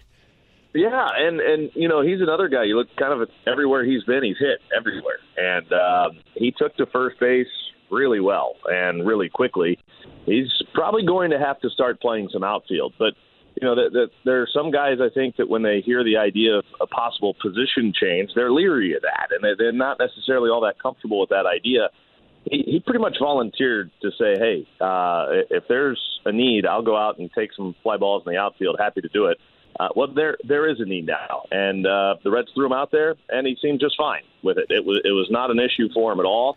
Uh, he took to it right away. He's looked okay out there. He hasn't got a ton of chances, but uh, I think that speaks to his character. And the Reds really kind of need him to be in the lineup somewhere. I, I don't think third base is going to be his future, mainly because you got to figure out what you're going to do with Jonathan India. Uh, Nick Senzel is going to come back here pretty soon. You're going to have to find a spot for him, and I think his best spot is is third base. I think we've all seen that. Um, so I, I think Spencer's a guy that you're probably going to see slot into one of the corner outfield spots, and so far he's looked okay out there. And and I would imagine, just like first base, the more he's out there, the better he'll get. And voice of the Reds, Tommy Thrall, Reds in Kansas City coming up later on tonight. I know that's meaningful for you. We'll dive into that in just a second. But right now, the Reds four games back, four games under 500, and I know we're still a ways away from any trade deadline conversations. But uh, listen, if if McAllister can do it and bring it up on the big one, I think I can bring it up here in Indianapolis. What are we thinking? what are we thinking right now as far as looking ahead? Where do they have to be? Where can they be? How do you think things will be addressed if they continue to at least be interesting in this central race? Yeah, I, you know, sometimes it's it's. I'm really glad I'm not the GM. I'll put it that way. I'll start there um, because to me, I think you just kind of have to stick with the plan. And, and I know that with this team playing the way they are, we have to keep in mind they're still under 500 right now. So uh, at the very least, you have to get to 500 first. Um, you get to that point, then you kind of see where you're at. What are your needs, and what can you go out and do to fill those needs and fill the voids that you may have without leveraging the future? Because right now with this group, this is a pretty long window that they're entering into right now. So you don't want to do anything that will shrink the window. Uh, because let's say it's five years. Well, you, you could possibly uh, have a, a five year window where you could win the World Series any of those five years, and you don't want to shrink that and go all in on on one year. So, and and that's not what they want to do. I, I, that much I know. They want to get to a point where they're, you know, once they reach that level of competition, they're able to compete year in and year out. And you, you, you got to be really selective with the moves that you make. Now, if there's moves out there to be made that allow you to get better without leveraging too much of the future, I, I think you make them. Uh, but like I said, first things first, get to 500, then kind of see where you're at. But it's certainly a very, very winnable division. And the other part about it, too, guys, they're going to have the pieces internally to make this team better uh, around the trade deadline. They're going to get a couple of pitchers back in all likelihood. Tony Santillan will help make the bullpen better. Uh, the, the, they've got some guys coming back. Casey Legumina just rejoined the bullpen as well. So there are some other pieces that, that they're still out there. Uh, Tejay Antone, I didn't mention him. He's another guy they're hoping to get back uh, probably right after the All Star break or a little after. Uh, and and those are guys that should make this bullpen a little bit better. And and we all know that's one of the weaknesses. I also think that uh, Hunter Greene's been pitching better. I think what we saw Graham Ashcraft do in the two innings before he got hurt his last start were encouraging. But this isn't a major injury for Ashcraft, so I think he's corrected the issue. So your rotation is going to get better as well. So I, I think some of the holes that we're seeing right now are going to get filled internally. And, and what we thought that they were going to be, and I say we uh, and some others, uh, I'm going to lump myself in that category, compared to what they are right now, has been drastically different. And they have been the most watchable Reds team in a while, which also says something. Well, I, I, I think I know I sound like a jerk saying that. No, no, I, I, but I think you're really selling this group short by watchable. I mean, to me, no, they're, they're uh, fun to watch. Fun. No, they are. They, I mean, there there are not many teams in baseball that I would say are as exciting to watch as this Reds team. Yes. There's others that may be winning more right now, but as far as exciting to watch, uh, this group is really, really fun. Um, they are very much worth the price of admission to come out and watch them play. Uh, and yeah, they are exceeding expectations. They're exceeding everybody's expectations right now. But that's what teams do when they're in the process of a rebuild. You don't know when it's all going to come together and click. Um, you, you kind of build in a year or two there, a buffer, as guys kind of figured out at the major league level. But the thing about it is, and I think that David Bell said it repeatedly, and I'm, I'm right there with him, the player development department deserves a lot of credit for getting guys to the big leagues that are ready for the big leagues when they get here. I mean, you, you look at guys that get here and they're having success right away. That doesn't happen everywhere, and uh, it, it's it's happening here, and it's happening with just about everybody they bring up to the big leagues, and it, it's it makes this team a lot of fun to watch and Tom- very dangerous. Yeah, no doubt about that. Tommy Thrall is the voice of the Reds. Reds in Kansas City. Is this a homecoming for you? a little bit, yeah, it is. Uh, it's it's good to be back here. I actually walked around the ballpark a little bit ago, took pictures from a bunch of different places where I would sit when I was a kid, and uh, come here and watch games. It, it is it is fun to be home. Um, hopefully, see a lot of friends and uh, family while I'm back, and I do get back quite a bit in the off season. So uh, I, I, it's not like it's the one time a year that I'll get back, but uh, it is it is fun to be back. Curious. So I um I was a longtime Reds fan. I was five and seventy five, and that's when I first started loving the Big Red Machine. I've always been a Reds fan, but George Brett in Kansas City got me interested in the late seventies. I followed George Brett obviously when I was ten years old in his quest for four hundred. He ended up batting three ninety. I followed him through his hemorrhoid saga. I know that he won three batting titles in three separate decades, which is pretty good. George Brett's one of my all time favorites. Yet George Brett has never been willing to come on this show. What gives? I, you know what? I don't know him from Adam, so I can't help you out there. what gives? Come on, five, get on could- here. I wish I could help you out there, but uh, um, no, he is. I mean, it's it's hard not to love. You want to talk about guys that play the game right, No and doubt. and love watching the way they play. He exemplified what it meant to play the game the right way, and uh, it, it's fun. We've got some guys on this team, this Reds team we were talking about earlier. I think George Brett would uh, really like the way these guys play. Loved when he used to stick it to the Yankees too. It's seemingly now they, now they stuck it back to him in '83 at the Pine Tar bat thing, but no, I loved the way he used to uh, stick that to the uh, the Yankees. There's no doubt about that. Hey, when you did Pensacola games, did you do uh, Tucker Barnhart games? Absolutely, you better believe it. Yeah, Tucker Barnhart is a uh, big time friend of the show. Ah, I love to hear that. Yeah, no, Tucker's a great human being, and I have known him longer than just about everybody in this entire organization. So, yeah, we were we go way back together. Do you believe he plays for the Cubs now? Though, come on. That's tough. That's tough. It was it was awfully well. I saw him in spring training. He actually came up to the press box, uh, said hi, and it was it, it was a little heartbreaking to see him in a Cubs uniform. I'm, not, Yeah. I'm not gonna lie to you. Like the whole Tigers thing wasn't. I mean, this is different here. So this is. a little different. So at least it's, It's not a Cardinals uniform, which is the all-time worst. But uh, That that would make it hard to speak to him. Yeah, no doubt. hey, man, it's good to have you on the show. We'll do it again relatively t- soon. Tell everybody over there. We talked to Chris Welsh on uh, on Friday as well. We like to have him on too. But uh, have a great call later on tonight and uh, enjoy. Soak this up as much as we are watching the Reds right now because, as you mentioned, it's exciting, fun, and uh, I think uh, Reds fans are due for that. That's great. Doesn't, doesn't get a whole lot better than this unless they string ten wins together, and that'll that will take it over the top. Oh, so you uh, it- might- well, you may give me a sports arousal here. Don't do it, Tommy. it's a lot of fun. Thank you guys so much. Appreciate you having me on. You got it. Tommy Thrall right there, the voice of the Reds on the Andy Mohr Automotive Group hotline. Kansas City. I'm assuming he's uh what what how old is he? Do you know? I'm assuming he's a y- lot younger than me. I started rattling off all that George Brett stuff. I don't know if he was uh George Brett Kansas City age. Uh, according to Bing, Mm-hmm. it is he is 38 years old. 38. Well, he would be in there. Close. He knows of the legend. A quick break and we shall return. Evan Sidery, top of the hour. Uh, We'll talk a lot of NBA. A lot of things going on with the Raptors. Is there an effect there uh, regarding the Pacers draft a week from Thursday as well? Quick break and we shall return. Also, tickets to give away. 93.5, 107.5 The Fan. Raise a spoon to Grandma, who always took all the hungry cousins to McDonald's for McNuggets and the Play Play slide. Have something sweet in her honor. Come to McDonald's and treat yourself to the Grandma McFlurry today. Ba da ba ba ba. At participating McDonald's for a limited time. The Ride with JMV. This will be the high point of my day. It's all downhill from here. 93.5 and 107.5. The Fan. Hey, welcome back. Yeah, Tommy Thrall, the voice of the Reds with us. Yeah, I know they're what four games under, four games back. I, you, I've got to find something to be excited about. I just do. Got to find something to be excited about, and I, I am ready to embrace winning. It's been such a long time,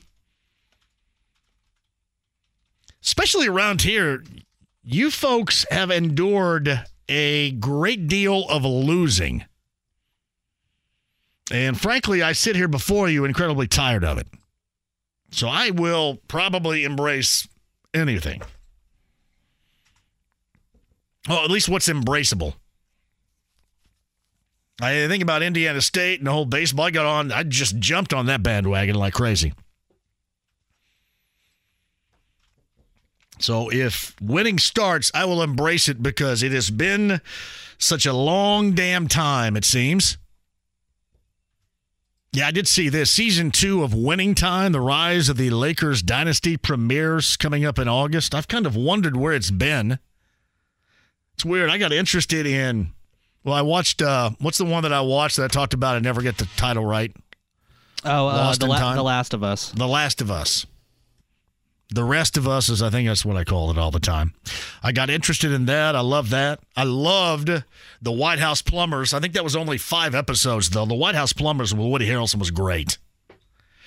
But last year, back in the spring, late winter, early spring, I watched season one of Winning Time uh, with John C. Reilly playing Dr. Jerry Buss, and I thought that was awesome. Now, the Larry Bird dude is. like the Magic Johnson guy, that's Magic Johnson, but the Larry Bird guy is just anybody you could pick out of a lineup from Loogootee. Seriously, it's like, okay, let's go to Loogootee and let's get five dudes and they all look like this. but it is a, I think it's a fantastic show. And I know that Jerry West hated the way that he was portrayed. Uh, I loved it. I kind of want to believe that that's how he was, even if he wasn't. Uh, season two of Winning Time, The Rise of the Lakers Dynasty. That's uh, going to premiere evidently on HBO or whatever it is, HBO Max or Max or whatever. I think it's just Max now. Is it? Uh, August is when that is. I don't know when Euphoria is back. Euphoria scares me, though, as a father of teenagers. I shouldn't even watch that, but I did. See, I'm telling you, sometimes I can get into the now, to the new, to the fresh to the not 10, 20, 30, 40 years ago stuff. Winning time is just like that. Quick break and we'll return. Evan Sidery talks some NBA with us, what the Raptors are doing.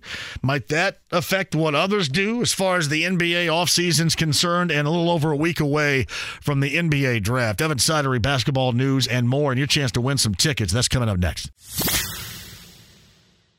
Raise a spoon to Grandma, who always took all the hungry cousins to McDonald's for McNuggets and the Play Play Slide. Have something sweet in her honor. Come to McDonald's and treat yourself to the Grandma McFlurry today. Ba da ba ba ba. At participating McDonald's for a limited time. The Ride with JMV. Sis boom ba. Sis boom ba. Describe the sound made when a sheep explodes. 93.5 and 107.5. The Fan. I got tickets for you. If memory serves, James brought this up during the break. I got tickets for a band that once upon a time won in the metal category a Grammy over such artists as Metallica, correct? Yes, sir. They beat Metallica. It was the fourth Metallica album and Justice for All. And uh, I can't remember what, what album it was for Jethro Tull, but they beat Metallica. I I cannot recollect the feeling, but I can imagine, especially the Metallica folks then. There may be a bit of a splintering sense, right? Yeah, a they- little bit, but and Justice for All, that was a serious group. I bet they're Mm-hmm. not that they care if anybody wins a Grammy or not, but that's who else? Do you know who else was in the category? Uh, no, let me look that up. Yeah, look quick. that up. What year was it too? I believe that it was 86? I think that was 88 or 89 because the album came out in 88. Okay. That's just a great story right there.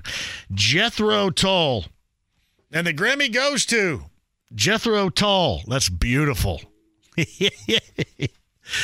uh, and you're right, by the way. Somebody sent me this. JMV, can you imagine, as Miles Turner did on Twitter a couple of days ago, that he sends out a tweet headed to Milan, not Milan, Indiana, by the way, Milan for my first Fashion Week experience. Suggestions and recommendations strongly welcomed. Can you imagine had he sent that out this time a year ago? I would be jumping on the defensive bandwagon, I'm sure. Yeah, now, now everybody, and rightly so. No, because I always feel so accurate about this call, and I just kind of waited because I knew. And I just feel like a big winner. Every single time now you bring up something like this, I always feel like a big winner. But I'm sure the reaction, the response would have been much different. JMV, just the fact that Jethro Tull was nominated in the heavy metal slash hard rock category was hilarious. And they beat out And Justice for All by Metallica. That's awesome. we got Jethro Tull tickets coming up for you a little bit later on. You have results of that search?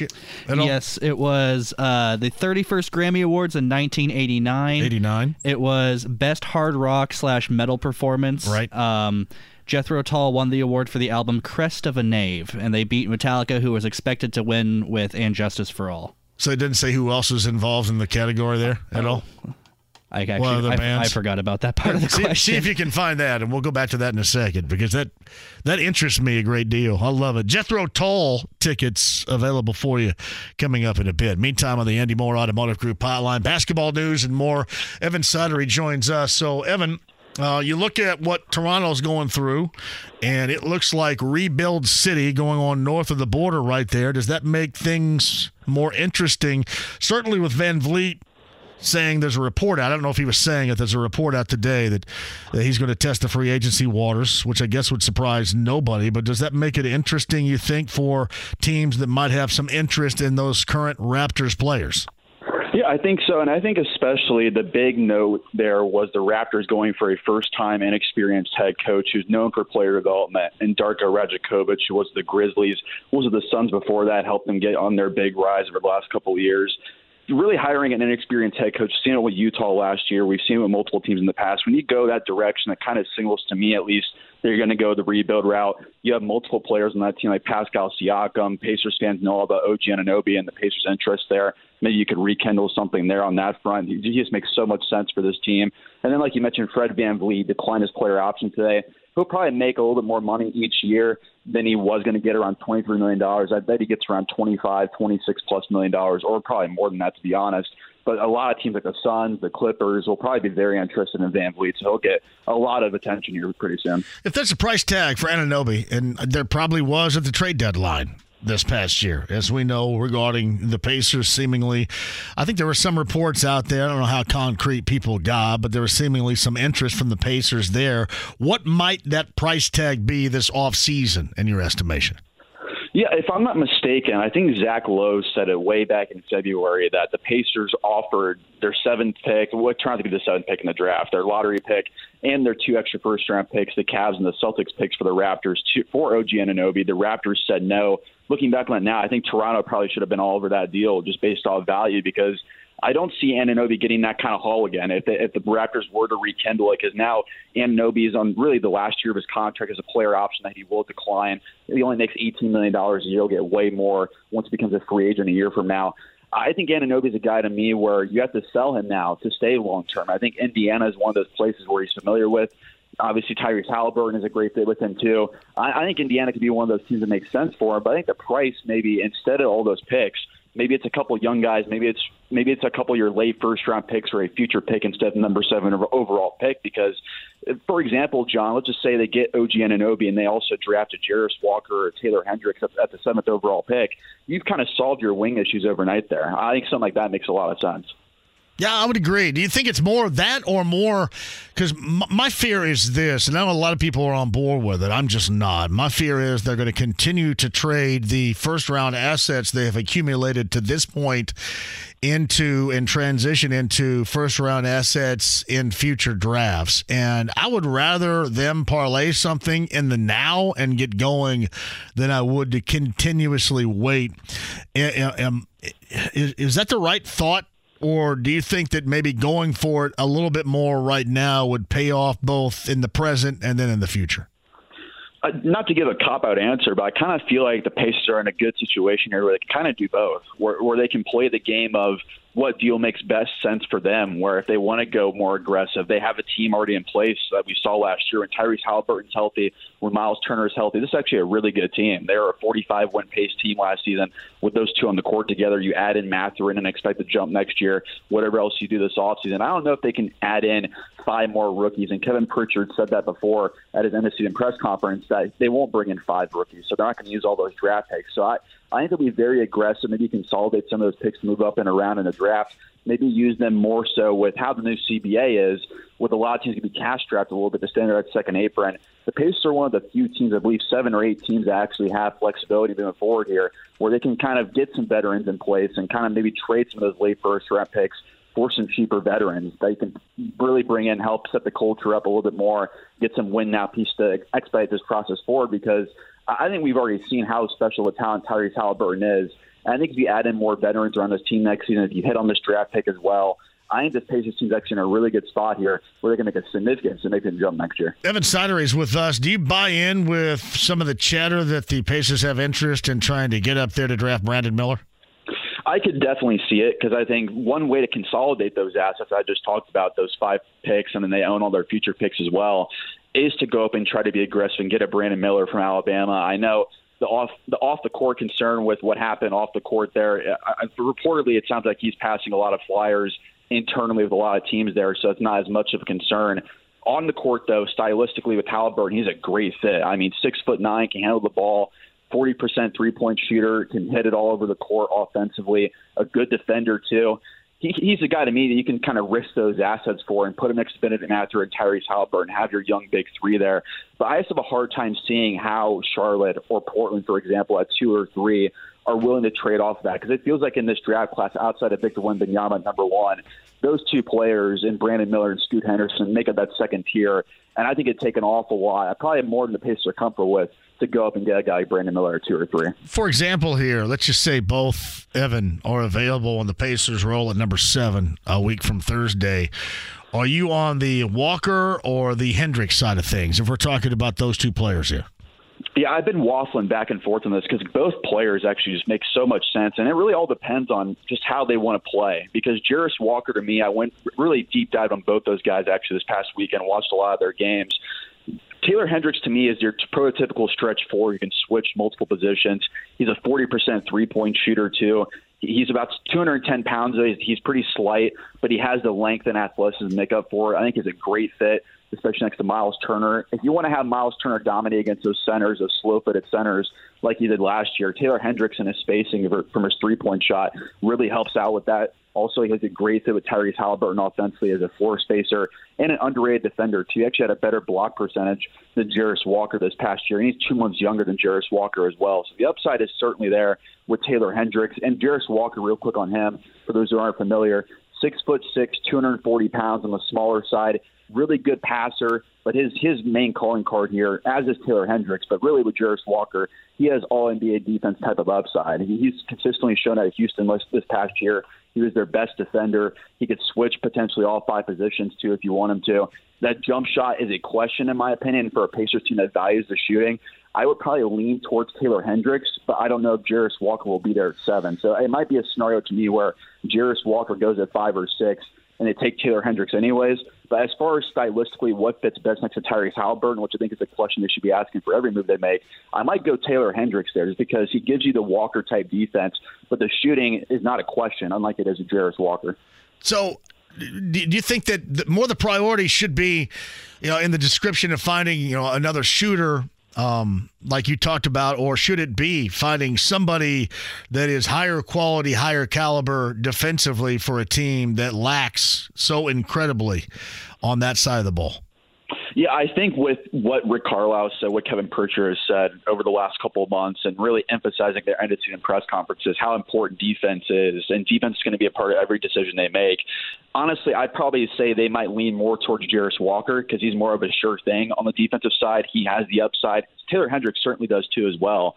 But I think is if you want to go mainly on the defense first idea, Jarace Walker definitely makes a lot of sense there. He can really guard him and Miles Turner would make a terrifying duo to score on in a couple of years. I mean, maybe even next season because Jarace Walker, he's built into the point at 240 pounds at his size a seven foot three wingspan, where he can really be one of those plug and play players for a young guy, and that's not something you say often in the NBA, where some guys have a tough transition period. Jarace Walker is a guy to me where if you draft him at seven, he starts day one at power forward, and you go from there. I think the, him and Miles Turner, especially if you want to build out a team around a Tyrese Halliburton, who's not a great defender, having those two behind him uh, is a fantastic start to go alongside rebuilding that defense. So I'd probably lean if you're going defense mantra on this. I, w- I would certainly lean Jarace Walker there.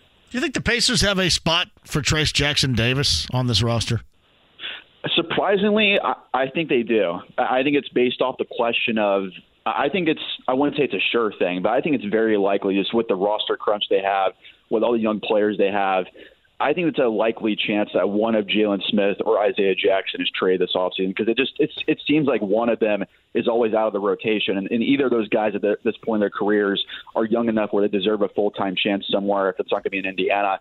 So I, I think if they do, let's say hypothetically, move an Isaiah Jackson and an OG Anunoby deal, for example, with Buddy Hield or something like that, just hypothetically speaking, there you can probably throw in a Trayce Jackson Davis at, at the 32nd pick or the 29th pick and have be that third center or your backup center there. So I think Trayce Jackson Davis actually does make a lot of sense with this Pacers team how they're constructing because you can run him with Tyrese Halliburton and pick and roll. He's a good defender.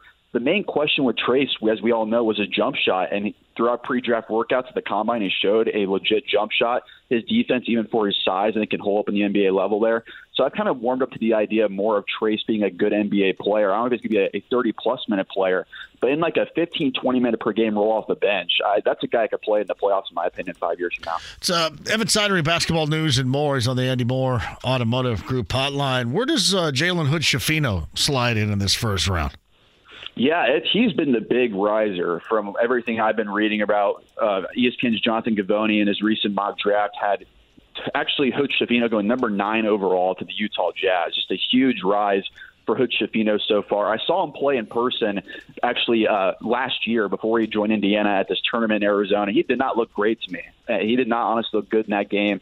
But his development over the last year or so has really showed, I think, myself, but also NBA teams for sure that you can you can bet on this guy. He has the work ethic. He has the intangibles. He has the measurables. Six foot six with a seven foot wingspan. He can guard multiple guys. He's a good shooter, developing defender as well. I think Hood Schifino is probably one of those guys that you you know can fit into a role in the NBA. And he'll probably be a guy who can last seven to eight, nine, ten years in the NBA as a backup point guard or a combo guard somewhere. Uh, I think he definitely makes a lot of sense for a lot of teams here to value that length and that shooting. And Hood Schifino and his development curve, that's something you should bet on if you're a team in the lottery. Uh, is, he not worked out here yet, I don't think, has he? No, he hasn't. To be honest, I don't think he'd be a great fit here, especially at that seventh pick. But let's say if you were if you were to somehow slip into yeah. the mid late teens, maybe you can kind of trade up there. But Hood Schifino is a guy to me honestly, it's probably more of a point guard than he is a combo guard. I think probably him running his own show somewhere makes the most sense for him. I, there's somebody else I wanted to ask about too, and I forgot. Oh yeah, I wanted to ask about the Thompson twins. Um, like the availability of one or the other is is likely at number seven. I think the Pacers would show any interest in either. I think there's a legitimate chance that Ausar Thompson, not Amen Thompson, who's probably going to go either to Houston at four, probably if he's there, Detroit at five. I have a hard time seeing him making it to seven. But his twin brother Ausar, who's more of a wing, Amen's more of a point guard. I think he does make sense here. He has a better jump shot. He's a good defender. He has the length and athleticism. One of the most athletic prospects in this year's draft of the Thompson twins. Just freak athletes that can guard multiple positions, probably all throughout the wing there, and some point guards if they want to. Ausar Thompson to me, the question with him and also his brother is the jump shot, and that's the scary part about this. If he's if he's a non-shooter and just an okay defender, can you survive? And especially, is that worth a seventh overall pick in this year's draft? Uh, a Star Thompson, he does have star upside, as does his brother. I think he's kind of the swing you would take in this draft if you want to go for a star type of player but the risk is certainly there. I mean, overtime elite, they definitely showcased their athleticism there, but they weren't able to not exactly dominate their competition in a lower level league like that. So that's a little concerning if I was in, in their position. But if you want to swing for the fences at potentially your last pick in this type of position in the lottery for a long time coming for the Pacers, the Thompson twins honestly do make the most sense for a lottery ticket if you want to swing, but the risk is certainly, certainly very high. You mentioned Hood Schifino on the rise, according to many that cover this draft, almost uh, almost a week away, a little over a week away at this point right now for that who else has been on the rise? And on the other hand, you can answer this as well, Evan, before we move on. Who's been on a bit of a slide to this point? Think one riser that Pacers fans are going to be familiar with is Cam Whitmore out of Villanova, who was in for a workout uh, about 10 or so days ago at this point to Indiana. He said he had a workout with the Jazz coming as well. But it sounds like from Jonathan Givony and other insiders who cover the draft around the NBA that very, very little chance that he'll be on the board there at seven. It sounds like Detroit at five is probably his floor. Houston at four is probably his top spot there. One of those two spots will probably be Cam Whitmore. So I would definitely say he's probably out of the Pacers' range now than maybe he was a couple weeks ago. I have a very hard time seeing him at that selection there. And then you look at maybe potentially some slippage as far as prospects down the board. There's really not much as far as guys that are sliding because a lot we know how it works this time of year, John, where agents are talking it up. There's not really many guys sliding down the board, so to say. But if I were to pick maybe one guy, I would go in the direction of GG Jackson, who is an 18 year old prospect out of South Carolina. He reclassified this past year. He was, was going to be in next year's draft. So he's one of the youngest players in this year's draft. Was originally thought to be a lottery pick about a month or so ago, but now he's more in that late first round range. So that could be right in the wheelhouse of the Pacers at the 26 29 range. Very high upside player, youngest player in this year's draft, developing jump shot. So there's questions there, but the athleticism and defense are certainly off the charts for him. So, Evan Sidery of Basketball News, I do want to move on a little bit too. And uh, besides the whole Raptors situation that is still is unclear, but we're kind of anticipating some massive movement with, with their team and some guys' availability out there. What other names, what other availability that maybe we wouldn't thought too much about this past year, this off season could be there in, in names of interest, in your opinion? Yeah, I think if you want to go toward like the star level players that I think could be on the move, I would look actually surprisingly probably towards Washington. It, it just kind of feels like a new GM in there that's going to blow things up in Washington, and that's going to be revolving around Bradley Beal.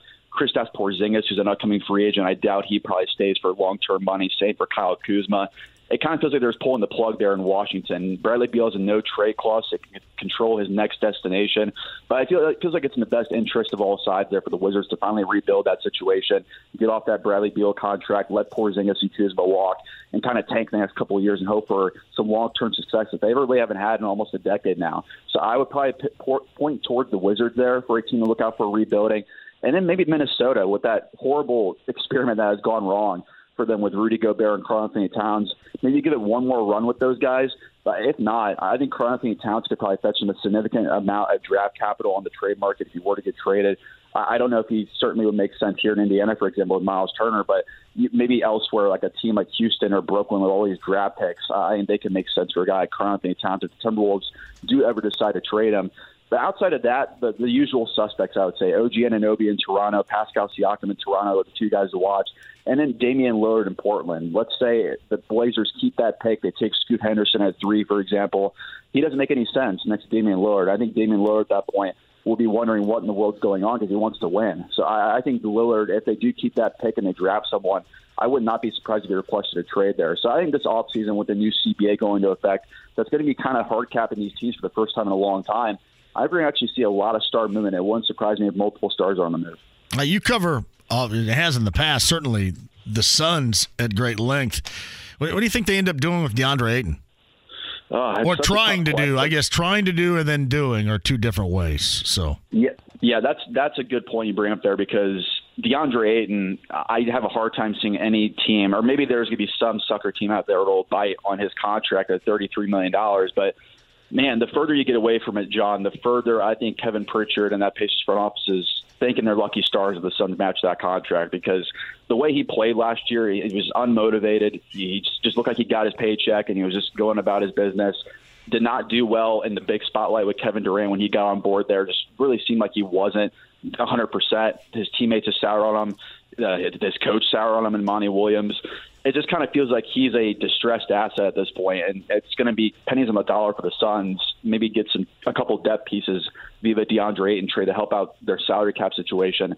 Now with three max players with him, Durant, uh, Kevin Durant, Devin Booker, Chris Paul if he stays there. So uh, it kind of feels like the most logical thing for them to do is trading DeAndre Ayton. But man, looking back on it, maybe he works out differently in Indiana with Tyrese Halliburton, but that that contract that they that the Pacers gave out there and made the Suns aggressively match right away I mean, that was a shrewd move on the Pacers' part. But I think they're they're very lucky. And looking back on now, they they decided to match up. Oh, they wanted it. They they want. They didn't just do that to see what they could get Phoenix to move on. I mean, they, they wanted it, and then uh, were proven uh, wrong and incredibly fortunate by 33 this past season. So that's good. That's good fortune for them, I guess, too. Hey, we're the Grizzlies right now. The Grizzlies, have they hit that high water mark with this group? Will they now slide, or if they can get some heads together and and more about the product on the floor than you know a lot of this this jackassery that they've gone through over the past season here, are they still on the rise? Yeah, it's such a tough question with the whole Ja Morant situation now, how long he's going to be suspended for. It seems like a, a formality he will be suspended. The question now is how long it's going to be. I'd probably guess it's at least 25 to 30 games, if not more than that. So maybe even a third or half the season Ja Morant's probably going to be out for next year. And that certainly changes the calculus for him. I, Dillon Brooks, as we all know, the Grizzlies don't want him back next year. I have a hard time seeing him returning in that scenario. So I, they're going to be replacing some guys that a lot of their offensive production with Ja Morant being suspended.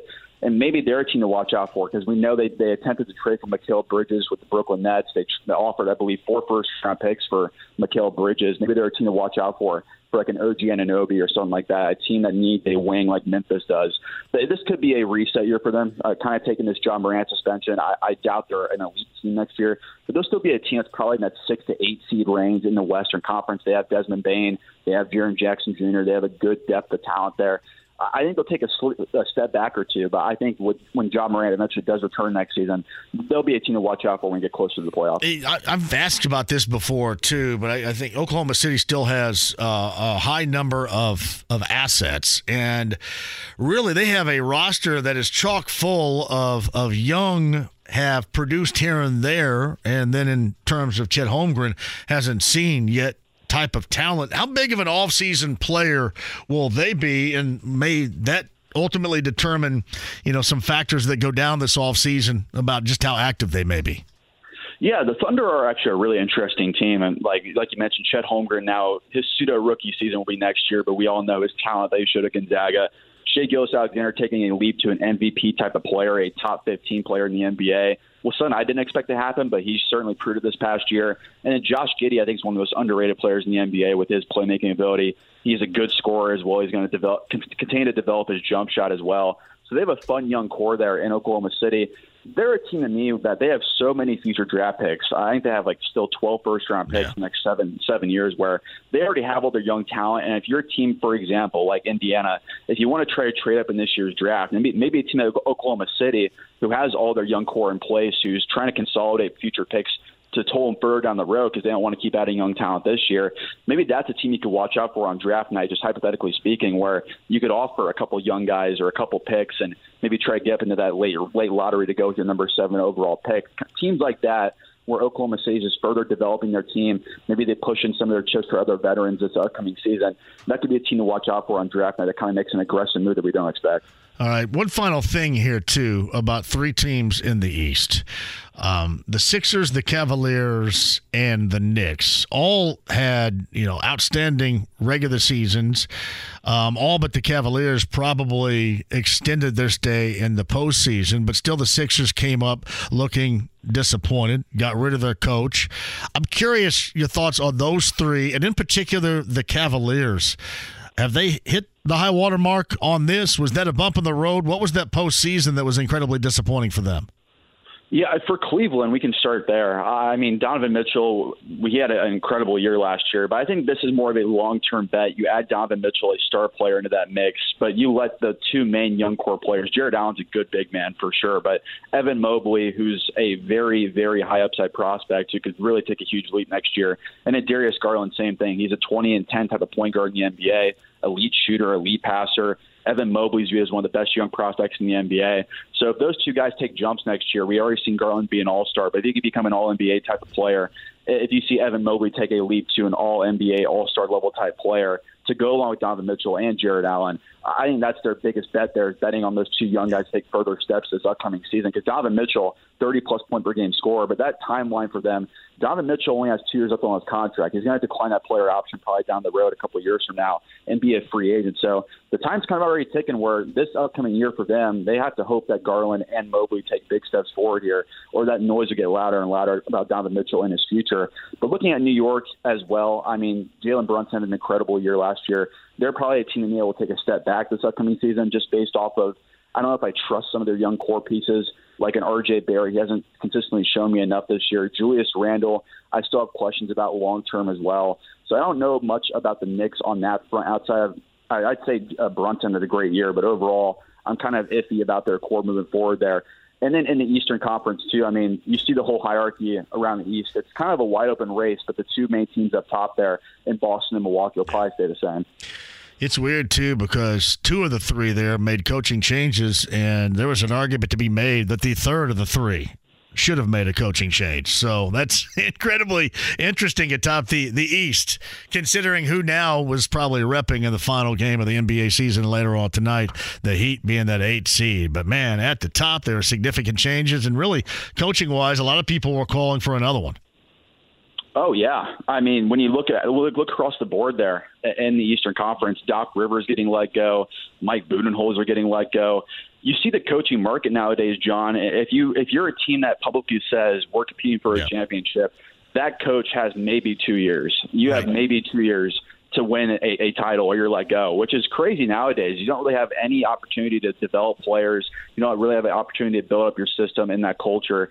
The pressures with these owners nowadays, these billion dollar companies that are NBA teams, the pressure is there. If you say you're ready to win, you better win, or your, your seat's going to get extremely hot. And that's a crazy thing about nowadays in the NBA. Evan Sidery, basketball news, and then some with us via the Andy Mohr Automotive Group hotline, a little over a week away from the NBA draft.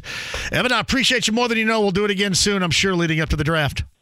Absolutely, John. Anytime. Appreciate it. Evan Sidery right there. The draft, the off season, some teams of interest that may be playing a role as far as what the Pacers may end up doing, what they decide. One of those being the Raptors. Podcast with Evan right there, 1075thefan.com. Quick break, we'll come back.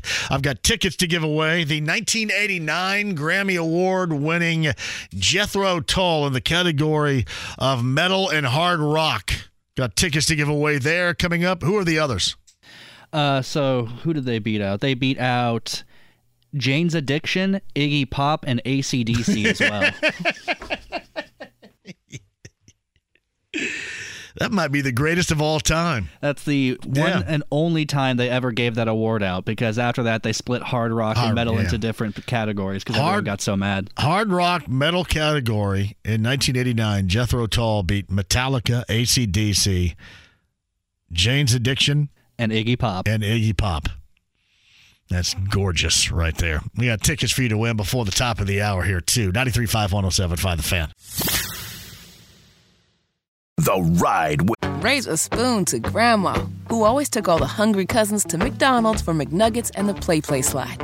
Have something sweet in her honor. Come to McDonald's and treat yourself to the Grandma McFlurry today. Ba da ba ba ba. At participating McDonald's for a limited time. JMV. It's 106 miles to Chicago. We got a full tank of gas, half a pack of cigarettes. It's dark, and we're wearing sunglasses. Hit it. 93.5 and 107.5. The Fan. Oh, Jethro Tull, the greatness right here. The 1989 Grammy Award winner for metal and hard rock category will be in Indianapolis coming up at the TCU Amphitheater. That's August the 19th. Anybody out there want to see some Jethro Tull? Number 9 at 239 1070 will go on us. Jethro Tull, TCU Amphitheater. White River State Park, which, by the way, is just an incredible venue and run by my good friend out there, Jimi Hendrix. Well done. Jimi Hendrix got uh, expanded responsibility in the old concert game, not only here, but also out of state. Jethro Tull, August the 19th, and number 9 239 1070 will go on us. Appreciate that. JMV at 1075thefan.com is the email address. It's from RC. JMV, have you noticed that the IndyStar digital platform, almost all the writer names have disappeared from the storyline? Just curious if anyone knows what's going on. Uh, they are protesting and they are keeping their, their names off the byline right now. That is what they are doing at the IndyStar. That's why you see it that way. I have not had anybody on to talk at length or specifically about it, but that is why you do not see it. Thank you, RC, for that. Uh, this is from Shane. So on the music front here, I go see Billy Strings show Saturday. Where was that? Billy Strings. Didn't realize it was a Grateful Dead slash Phish show, but it was a good time. Man, that dude can bend some strings. Billy Strings. Was Billy Strings on at the same time as Zoobilation? Somebody asked me a little bit earlier if I was digging on Zoobilation. I went one time, and uh, um, with all due respect, and this is not a backhanded compliment, once was enough.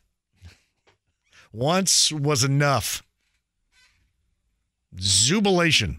I think that was on Friday. I missed. I didn't miss Italian Fest. Well, you guys not telling me about Italian Fest now? On Friday and Saturday.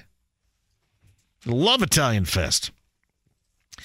Yeah, Zoobilation. The one time I went, it was about 95 degrees, and I was in a tuxedo, and I was hot. it was really hot, and I was hungry. And they give me, "Hey, here's some food," and it comes in a thimble. I go, "Wait a minute." Can I get more than this thimble full of food, please? You guys got any steak around here? Here's your thimble. They all look good, but I mean, can you give me more? You got anything in a casserole dish behind that thimble? Bring anything else? But uh, it was a good time. Actually, it wasn't. It was not a good time. I take that back. I was I was glad my wife had said, Hey, can we go? And I said, Yes, but once was enough for me. And there's zero against it. Uh, you guys know me well enough. That's just probably not me. Right? Probably not me. But I love the zoo. But once indeed was enough right there. Uh, JMV, in all the fervor to talk about De La Cruz, people commonly pass over Matt McLain, who is a legit Rookie of the Year candidate. Tommy Thrall, the voice of the Reds, was on a little bit earlier and mentioned that very thing. Tommy Thrall podcast, 1075thefan.com. He was really good. First timer on this show. Uh, Billy Strings apparently performed at the TCU Lawn Amphitheater downtown on Saturday. Friday, this weekend, we'll say. I don't even know what they do. What kind of strings are we talking about? You know who Billy, Billy Strings, Strings, is? Oh yeah, he's great. He's a uh, guitarist and like bluegrass musician. Oh wow, he's really really good. I like bluegrass. He's really good. Like how like how bluegrassy is it? Like I mean, it's pretty. I mean, he's got like a upright bass player, and he's got like a guy who does, I guess, the fiddle or something like. that. I mean, it's pretty bluegrass, but it's um, it's kind of like it's almost actually kind of inspired, I guess, by like metal and stuff like that. Because I know he likes metal. So if you've ever have you ever heard of Iron Horse or anything like that? Oh, of course not, huh? Uh, Should I? It's a bluegrass band that covers Metallica, and Ah, he, his okay. his music kind of reminds me of their music. Is it is it like to play? Turn this up. Is it like this? I mean, 'cause, uh, technically, I guess yes, because there is a banjo and stuff. But it, I think his stuff is better than this. What what what what? Better than the Dillards, you say? I would say, yeah. It's a little bit. It's a little bit darker, I would think. Della still. I do know this bluegrass. This is the Dillards from the Andy Griffith Show. I have never the heard of Darlings. Want me to sing it for? Go right ahead. Dooley, Dooley, Dooley. This is what I think about. This is not Billy Strings, though. This this is not. I mean, All right, that's cool. again, he's very good. I think you would like him though. This is not Billy Strings. That's the uh, greatness that is the Dillards right there in Dooley. so he does covers with all that. I don't think he does covers. It's just it, his Ah. music just kind of in, it reminds me of a bluegrass band that covers Metallica in terms of how he writes his songs. I had no idea. A good song is uh through the turmoil and the tinfoil. That's a good one you should listen to. Through the turmoil and the tinfoil. yes, sir. See, I think there's some ways in which I am I am growing, I am living in the today, and then some ways I just played you a song from 1962. This is weird. Weird that dynamic that goes on here. Jeff Dickerson in the chat says that Billy covered the Dillards. Oh, did Jeff Dickerson. Well done, Jeff. I love the Dillards. The Darlings in Andy Griffith. Love the Darlings. I think Charlene Darling. Charlene just passed away maybe a year ago, year and a half or so ago. Not too many from that show remaining. I think actually uh, Opie and and Leon, who were brothers Ron Howard and Clint Howard. Now, obviously, there are probably some some kids that were Ron Howard's age on the show that are still still with us, but uh, uh, from the original, from the black and white episodes, yeah, not not too many, not too many whatsoever. Now, who's going to go see Jethro Tull on us? Uh, Joel Alson will be seeing him. Oh, shout out to Joel right there too. JMV, you didn't want to go ever again to Jubilation because you couldn't wear basketball shorts, right? There's no doubt. But see, I mean, I I see all these pictures of everybody going, and they all have shorts on. I'm sorry to to me, and I'm not a fashionista. I'm not going to Fashion Week in Milan like Miles or anything like that. I basically wear the same clothes um, all the time but I'm the shorts and the suspenders, like the the dress shorts that look like cut off dress pants. That look is so stupid. Am I the only one that thinks that look is stupid? That looks so stupid. now I'd be one like basketball shorts I'd be down with, but or cargo shorts I'd be down with, but the dress pants and the shorts and suspenders and a suit and tie, eh, you do that. JMV, you mentioned a little bit earlier regarding Bo Jackson. 34 years ago today, the cover of Sports Illustrated did feature Bo Jackson. Nobody hits him like Bo. And I think that Tommy Thrall, I think he got a little bit confused about why I offered up a comparison to Elly De La Cruz and Bo Jackson. It wasn't because of, you know, how they're going to perform. Well, I guess it kind of is. But it is in comparison of how effortlessly the game has looked through a week for De La Cruz. Reminds me of how effortless Bo Jackson played at such a high level. This is, I mean, effortless is you can play effortless and be one of you know a middling player. I mean, a lot of people can look effortless, but to to look effortless and play at elite level, that's what came to mind with me. And Tommy Thrall mentioned, well, you know, De La Cruz, he believes can hit for a higher average than Bo, and I, I don't care about any of that. But as far as doing everything at an elite level in baseball, to me, that was the reminder. And I think that's what people believe that he can be, he can do. He being De La Cruz. So that was it. This is from Michael Gigi. I'm right there with you. I've worn sweats to St. Elmo more than a few times. Yeah, man, I was in uh, I was in a tuxedo and it was like 95. It was hot.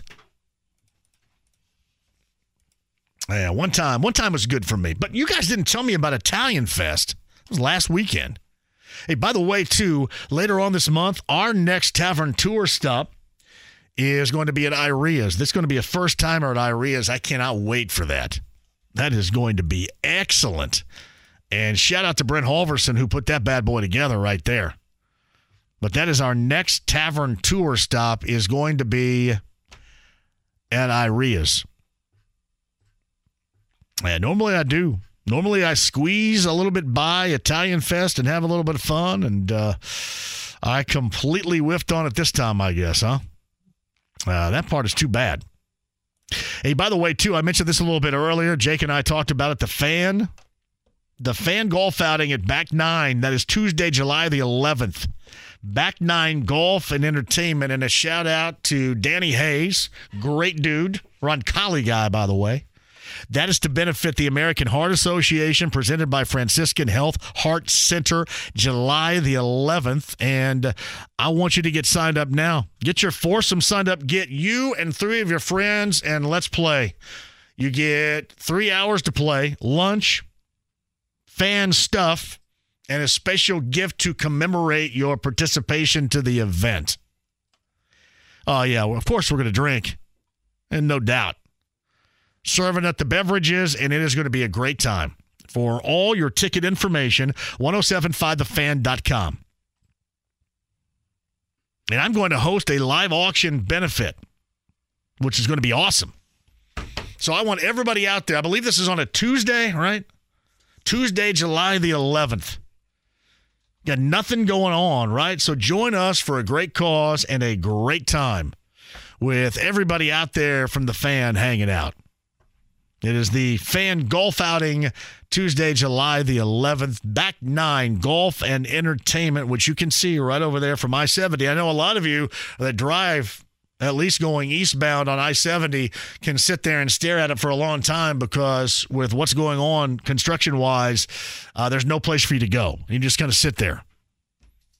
But you can join us Again, get your foursome together today and get your tickets. Information and more about the tickets right now, 1075thefan.com. We'll recap the day and close out what has been a fun Monday with you. 93.5 and 107.5 The Fan. The Ride with JMV. No, this isn't an argument. Yes, it is. No, it isn't. It's just contradiction. No, it isn't. Yes, it is. It is not. It is. you just contradicted me. No, I didn't. Oh, you did. No, no, no, no, no, no. You did just no, then. No, no, nonsense. Oh, look, this is futile. No, it isn't. 93.5 and 107.5. The Fan. Nah, this is Billy Strings right here. Everybody enjoyed, evidently, this past weekend. Well done out of everybody there. Well done. Billy Strings. State finals of baseball coming up the 16th and the 17th. On Friday the 16th, I'm going to be out at Victory Field with you. You've got Illiana Christian. I don't know if I've ever heard of them. That's somewhere along the line of Illinois and Indiana. Illiana Christian at 24 and 9 and Covenant Christian. I know them here locally, 16 and 15. The 3A title game is Andrean and Silver Creek of Southern Indiana. And on Saturday, the 17th, the Class A is Lafayette Central Catholic and Barr-Reeve up in there representing Montgomery County. No, check that. Montgomery, Indiana, Martin County. Uh, representing Montgomery, Indiana, and Martin County, Barr-Reeve 29 and 3. And look at this. Penn and Center Grove, the Trojans of Center Grove at 29 and 3, and Penn trying to make it a double dip.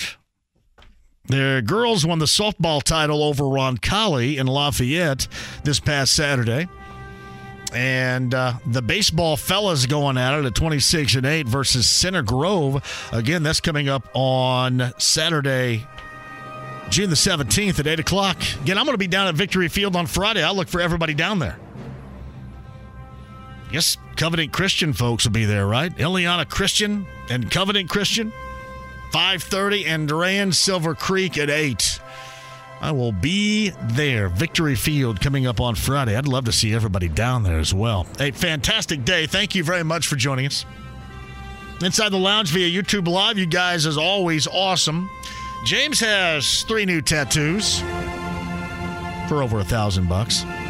Jake Query, Tommy Thrall, the voice of the Reds, Evan Sidery, NBA drafts and NBA offseason conversation from basketball news. Podcast 1075thefan.com. Right back here tomorrow at 3 o'clock. Don't miss a minute. 93.5, 1075 The Fan.